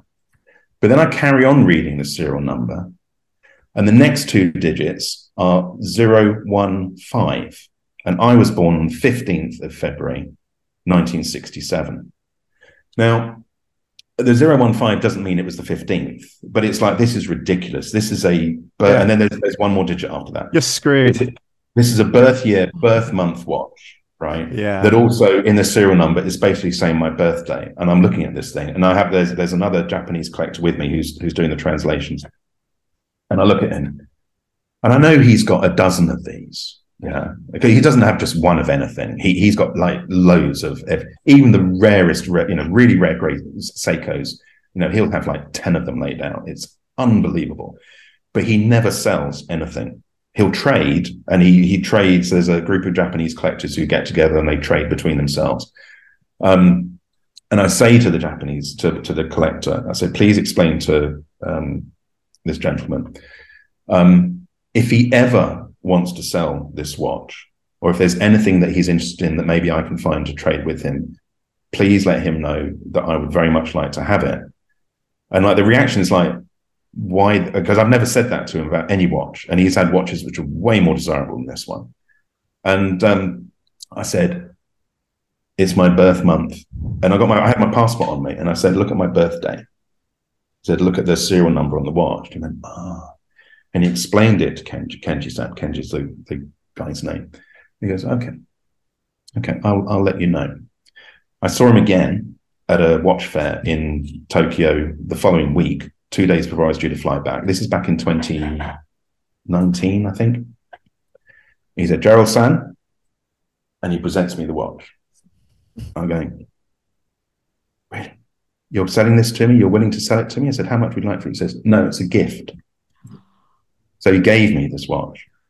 Now, okay, what's it worth? I don't know, four, or five thousand dollars, something like that, maybe. Um, and you know, to him, it's one watch out of ten thousand. But but that that is a as a touching moment um, is just trumps everything. Mm. Even even when I found you know a really really top quality piece, a rare piece, which is like, oh, I can make some money selling this, flipping it. It's like that watch goes to my grave on my wrist, um, or the incinerator, or whatever happens. I mean that that that'll be the last watch that is with me. Um, so that's very very special. But you said horological moment. Moment. Um, I was very lucky to be able to acquire a few years ago uh, an example of one of the Seiko competition movements that was competing at the Neuchâtel uh, chronometry trials in 1967 and uh, I bought it from Yahoo Auctions. The serial number wasn't clear, but I thought it looks like it might be 052561. Um, and when I got it and I'm opening it, I think I think I think I put a video on YouTube of me actually live opening it. I can't remember a live unboxing, and sure enough, it is. It's it's this watch, and this watch came um, seventh in the 1967 Neuchâtel trials. Um, and is the the third highest performing Seiko watch ever submitted to the Neuchâtel trials. I mean, it should be in a museum. Um, and um, I took it back to Neuchâtel when I went to Baselworld a few years ago. I took it to Neuchâtel, and it's in this little wooden box. And I took a few photographs of it with the observatory in the background. Um, so that that was that was that's a that's a pretty special piece, and and just nice to to take that watch back to Switzerland and you know show it to Neuchâtel and say, "No, no, you know, we beat you. The Japanese beat you back then." Um, so yeah, that's that's probably the the, the, the second second uh, the second horological one. Wow. But the dive watch trump trumps everything. That was that was just remark a remarkable day. Absolutely remarkable. Yeah, I bet you were quite emotional like receiving that. I, I, was. If you look closely, if I lean in, you'll see that there's actually tears welling in my eye now, and I'm I'm not I'm not joking. It, it is. Um, I'm not not a particularly emotional person, and um, but but yeah, that that was that was a very very special moment from a from a really really special guy. Mm. Um, so I, I, I go and see him, and I, I, try to repay him for that. I mean, I've I've given him a bunch of um, Japanese in-house magazines that it was like the only copies known in existence. There's like 200 of them, and I took them in a big case and said, "Kenji, these are for you." And he goes, oh, "How much?" I said, "No, no, no, it's a gift. It's a gift for you." So we got a thing now where we we try to outdo each other. I think in terms of gifts that we we, we do. But, um, yeah, that was that was, that, ah, was okay. that was a fantastic story. So much. Thank you so much for sharing that. It's really wonderful when we hear stuff like that. Um, okay, well, that finishes off the main interview. Uh, we now go on to the reverso round quickly. And have you ever have you thought of a question for um, me and Long? Um, well, I guess, I guess, yeah. Okay, so what I'm interested in is you do you do you feel that you you're now on a path where you can at least learn more about Grand Seiko? You may not end up getting one, in, particularly around the vintage pieces, but but as as you're do, do you feel your interest is being piqued a little now, and that you have some knowledge that you can now go out and apply, and um, and maybe maybe maybe you'll find something of interest. Okay, I can go first on this one. Yeah. Um, so I've actually read up on VFA actually, and I've read up on like the history and all this kind of stuff. And there are always times when I'm reading it, my interest is peaked. Yeah. But unfortunately, I always find it it never it's never like an everlasting kind of interest. Um, and part of that is because I look at some of those early uh Grand Seikos and I don't find them. I, it's the case shape. I don't find them aesthetically pleasing. Like they're not for me. But then I've never seen like from what you're saying. There's so many, right? That yeah. and I haven't been exposed to the right um, product offering because the literature isn't like wholly available. And I found that a lot of the literature does kind of regurgitate itself because there isn't yeah. a lot. So everybody's like talking about the same stuff and the yeah. same watches. And I looked at the same watches over and over again, and it's like, nah, I still can't like like it. Uh, I need a, a specific product offering for me to like I, I need like I need the Imperial VFA in my life. That's what I need, right? I need that kind of watch to get me to get me into it to maybe find the actual watch that I want. I mean, if I get the Imperial, great, but I mean, it sometimes it's like the Imperial FA, the story alone is enough to sell me that watch, right? And then yeah. you factor in the rarity of it and then the journey of finding it. That that's really addictive for me. But then I'm hearing about like VFA and being the top, and you know, it. I, I think that's a very interesting kind of thing. But I need to find one that I actually, yeah, personally, aesthetically appreciate. Well, it, it, may be that you don't find that in the VFA because because the VFAs are actually they're all pretty understated watches. Um, okay, I mean the the, the... Do, I not, do I not look very understated? do I not look very understated? No, but but but you're. You see, if, if you if you look at the VFAs, I guess what am I trying to say? If you look at the VFAs, um, they are all relatively plain watches. There's, That's okay. There's nothing, That's okay. There's nothing. Yeah. Okay. But but you're saying you know you're you're having trouble finding something where you you appreciate the case shape. Yeah. Now all the VFAs they're all they're all pretty standard watch case shapes. Yeah. But if you were to look at some of the other Grand Seikos, and and I, I could reel off a whole bunch of different serial numbers. Uh, sorry, reference numbers like six one four five eight eighty thirty. Yeah. Yeah. you do a quick Google for a six one four five eighty thirty, and you look at it, you think that looks nothing like a Grand Seiko. Yeah, All right, let me just do that now. What's it called? Six. Don't be so so quick. six, Six. six, six one four five Yeah. eight zero three zero, and you go onto images, and my photographs will undoubtedly come come to the top. I'm sure.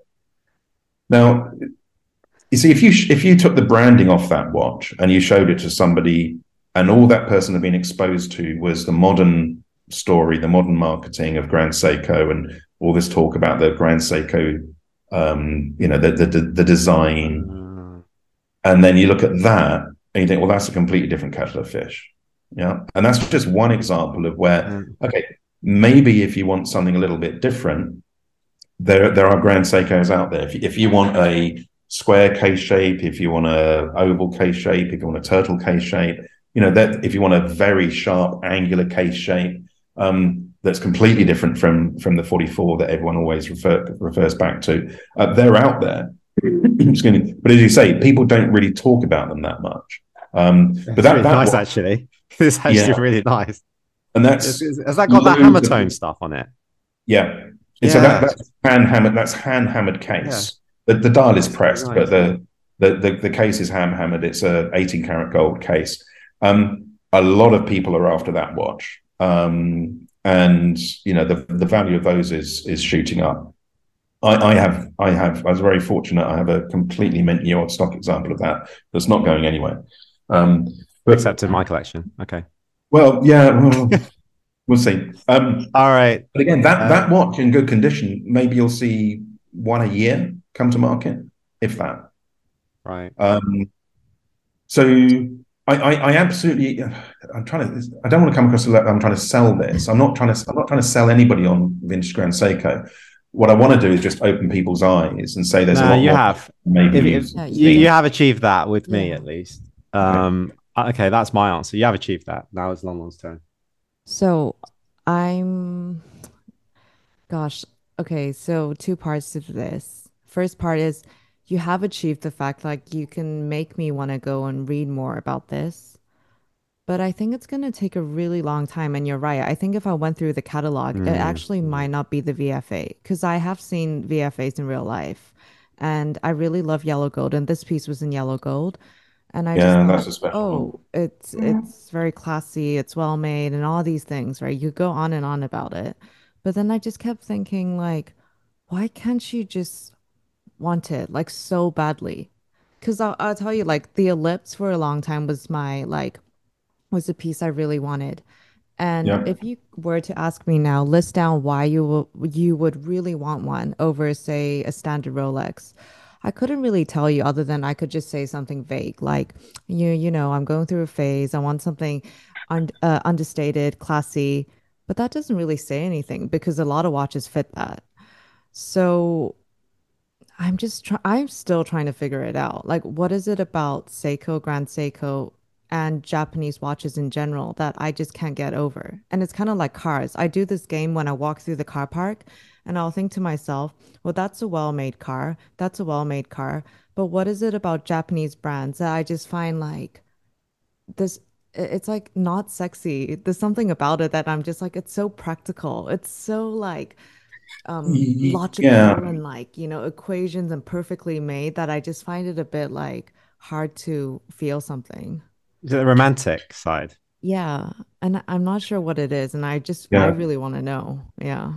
I, I, I think um, I think I think again, I, I think if you that there is such so much more variety in the the look of the vintage pieces compared to the modern pieces. And don't get me wrong, I think the modern range is absolutely fantastic.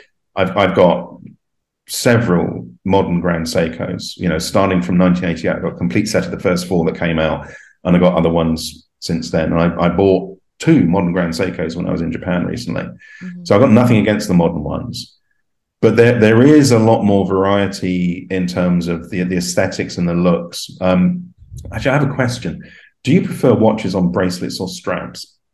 Definitely straps for me. Definitely straps. Okay, Yeah. that that's good because there's very few. Yeah. there- There's actually not many vintage Grand Seikos on bracelets, but there are.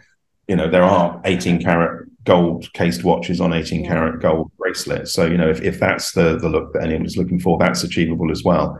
But I, yeah, all, all I can say is, you know, you you may not find a single one. You know, there, there is a very Japanese aesthetic to these, and I, I don't ask me to define what a Japanese aesthetic is. I have no idea, but as, as you say, you look and you think, yeah, that's Japanese. Yeah. Um, I, I happen to find that that that a lot of it, especially when it becomes that that very minimalist look, and it's it's just very pure.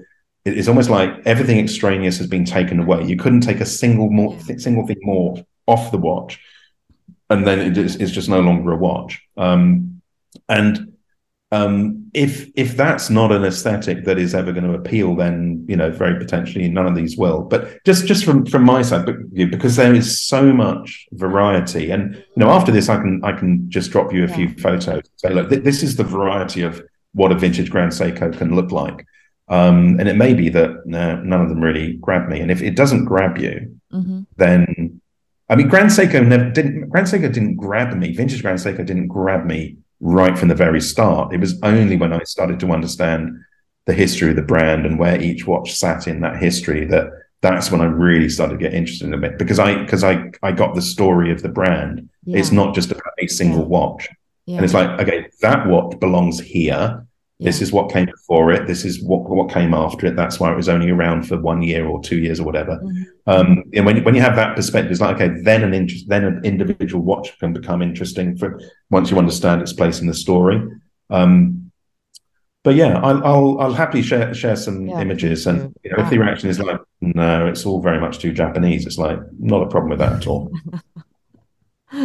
Right. Well, yeah, that's great. So we now move on to the pump push around. Like, oh, this has been pretty good. Um, anyway, so about nine questions here, which are just quick and Nine? non kind of watch related, but actually the first one is watch related. if Patek is Rolls Royce, what would you say Grand Seiko is? I, honestly, I did not know if you were going to talk about cars like long. Well, I say, is Patek Rolls Royce? No, I'm Um, saying it. What if it is? If though? it is, well, it's Yeah. oh, such a cliche, isn't it? You, you, you're going to say Lexus, yeah? Anyone's going to say Oh. Lexus. Oh, okay. That's what you'd Yeah, say. well, Seiko, Seiko is Toyota and All right. Grand Seiko is is Lexus. Um, you know that that's where both brands were positioned right from the very start to the market. It's like you know this is Yeah. we can't just call these Seikos because they're more than Seikos. The, there's, there's obviously the price differential is huge. You know, it's like twenty five thousand yen as opposed to eight thousand yen or whatever the you know the cheaper ones cost. Um, but yeah, it's cliched, but I don't think there's another answer other than saying Lexus. Okay. Next question. Where is the best place to live in the world, in your opinion? Well, I've not lived everywhere, so I can only answer it from places that I've lived or visited. Yeah. Um, I'd like to say Japan, but I can't say Japan because I could never live with my wife in Japan because we we we like space. Mhm. Um, there's only the two of us and our two cats. Yeah. Um, but we need space because I do photography and videography as a as a hobby, so I need a studio for that. You know, the cats need their space. We need my my wife loves cooking. She loves big kitchens. She loves entertaining, etc., etc.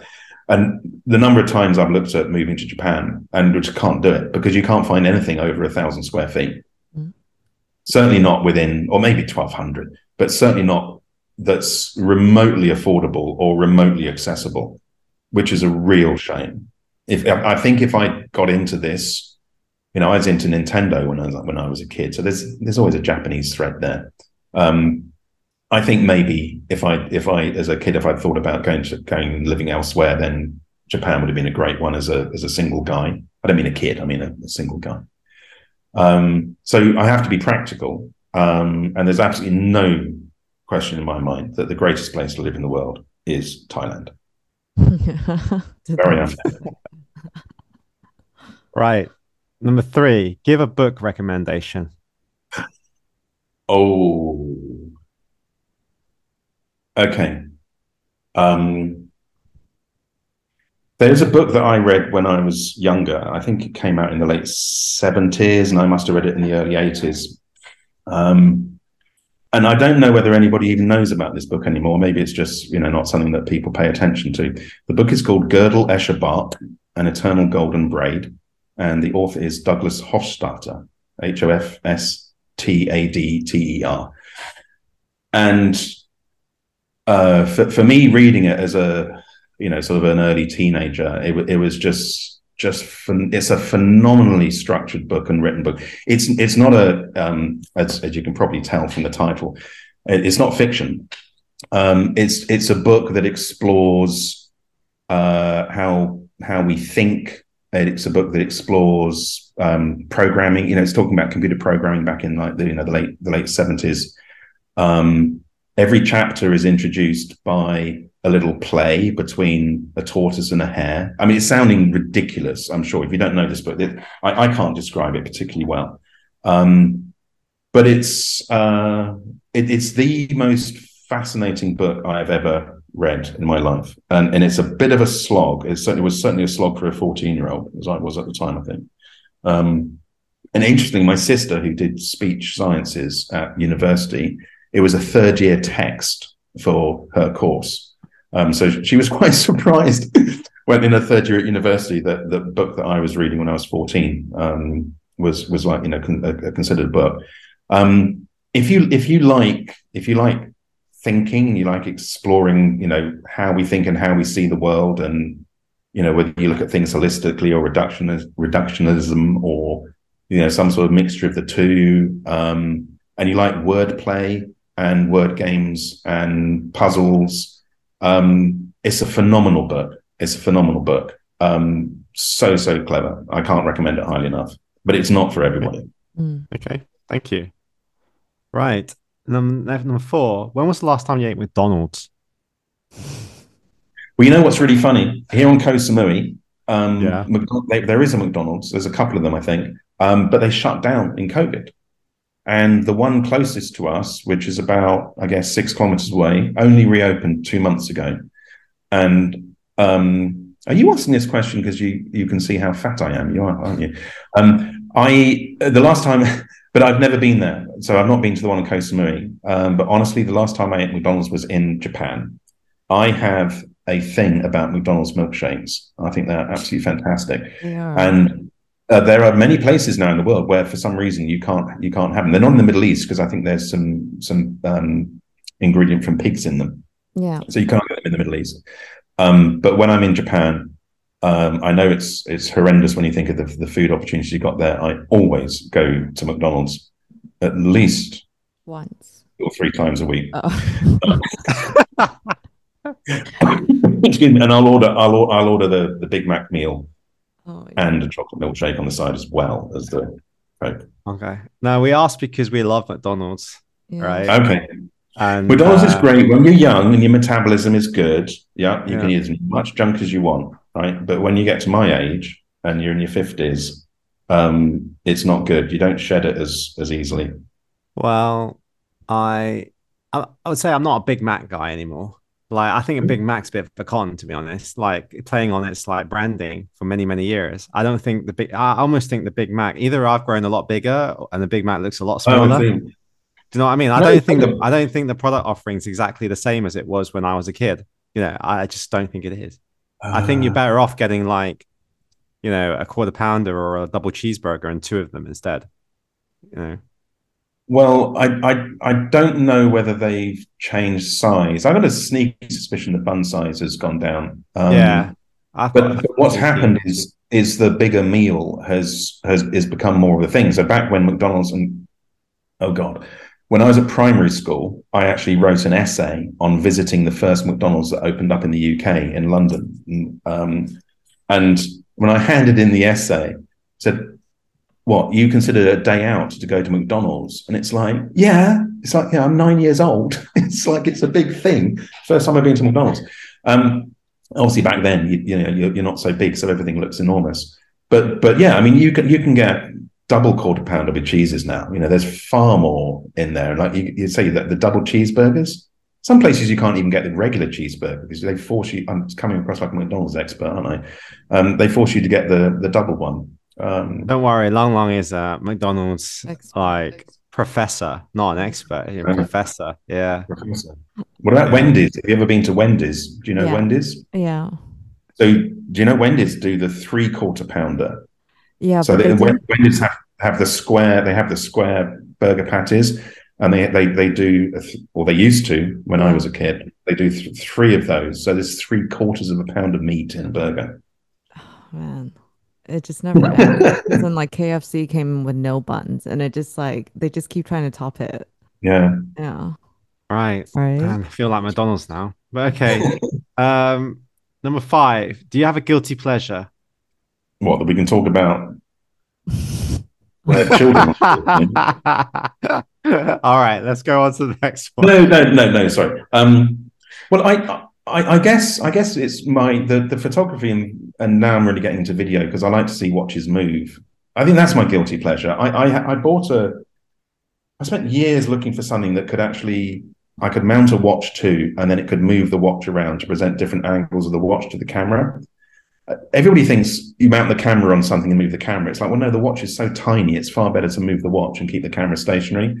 So I, I, after many, many years of searching for something and looking at reviews of robots, you know, these robot arms which can move stuff around, I finally stumbled across this uh, robot that's made by a company called Mecademic in Canada.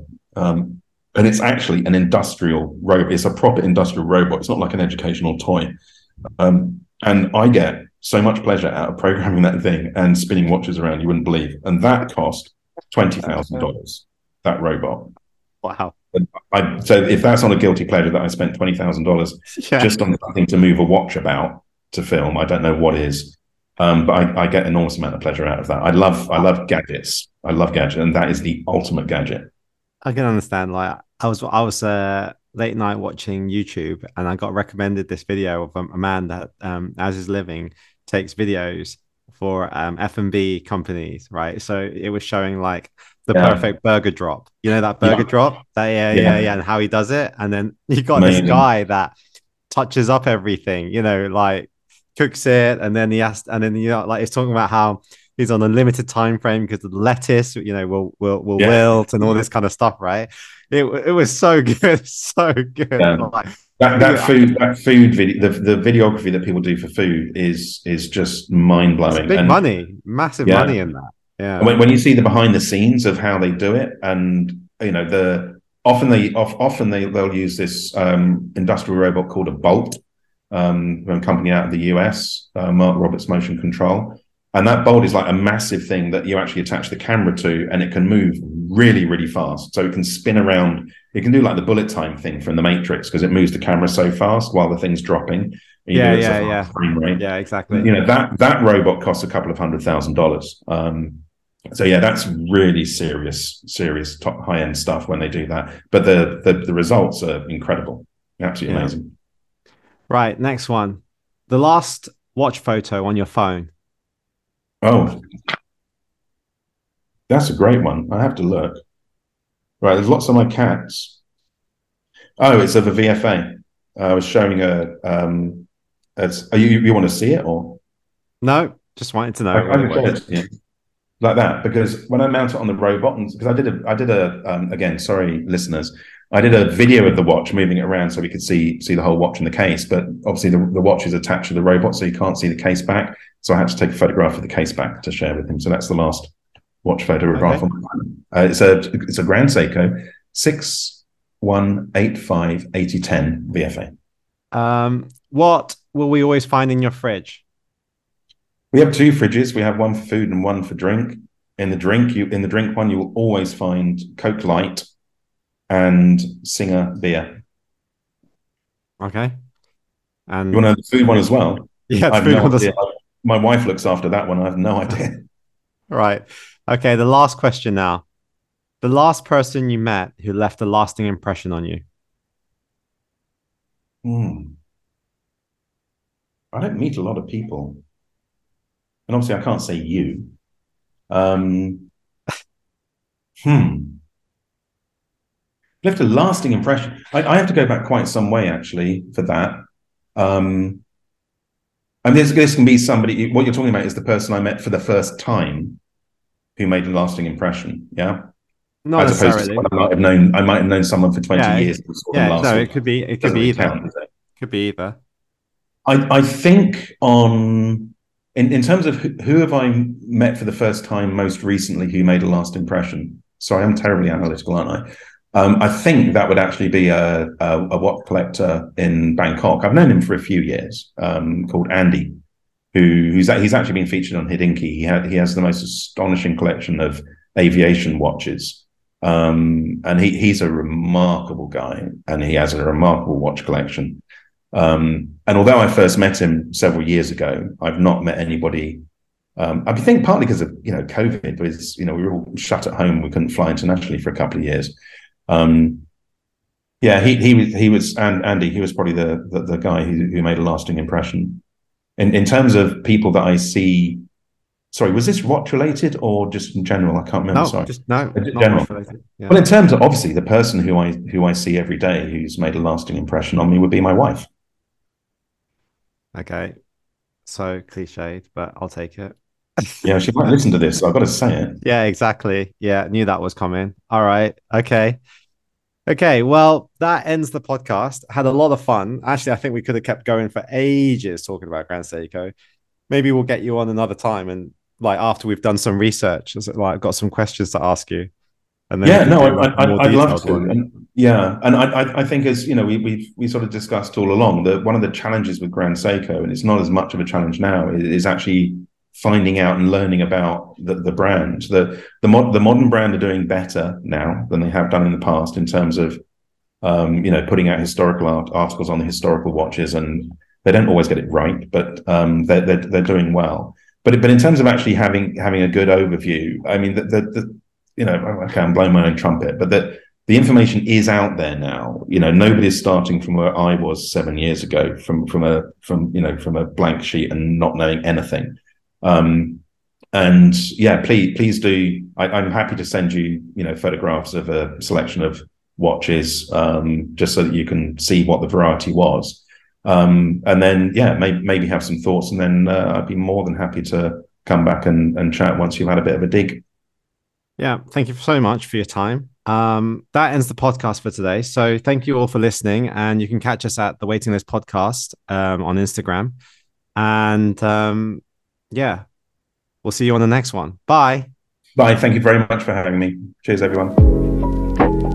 As always, thank you for listening to the Waiting List podcast. We hope you've enjoyed it as much as we have. And if you have any questions, Comments. Or feedback. feel free to reach out to us at the Waiting List Podcast on Instagram or via our private accounts. We'll see you on the next one. Bye. Bye.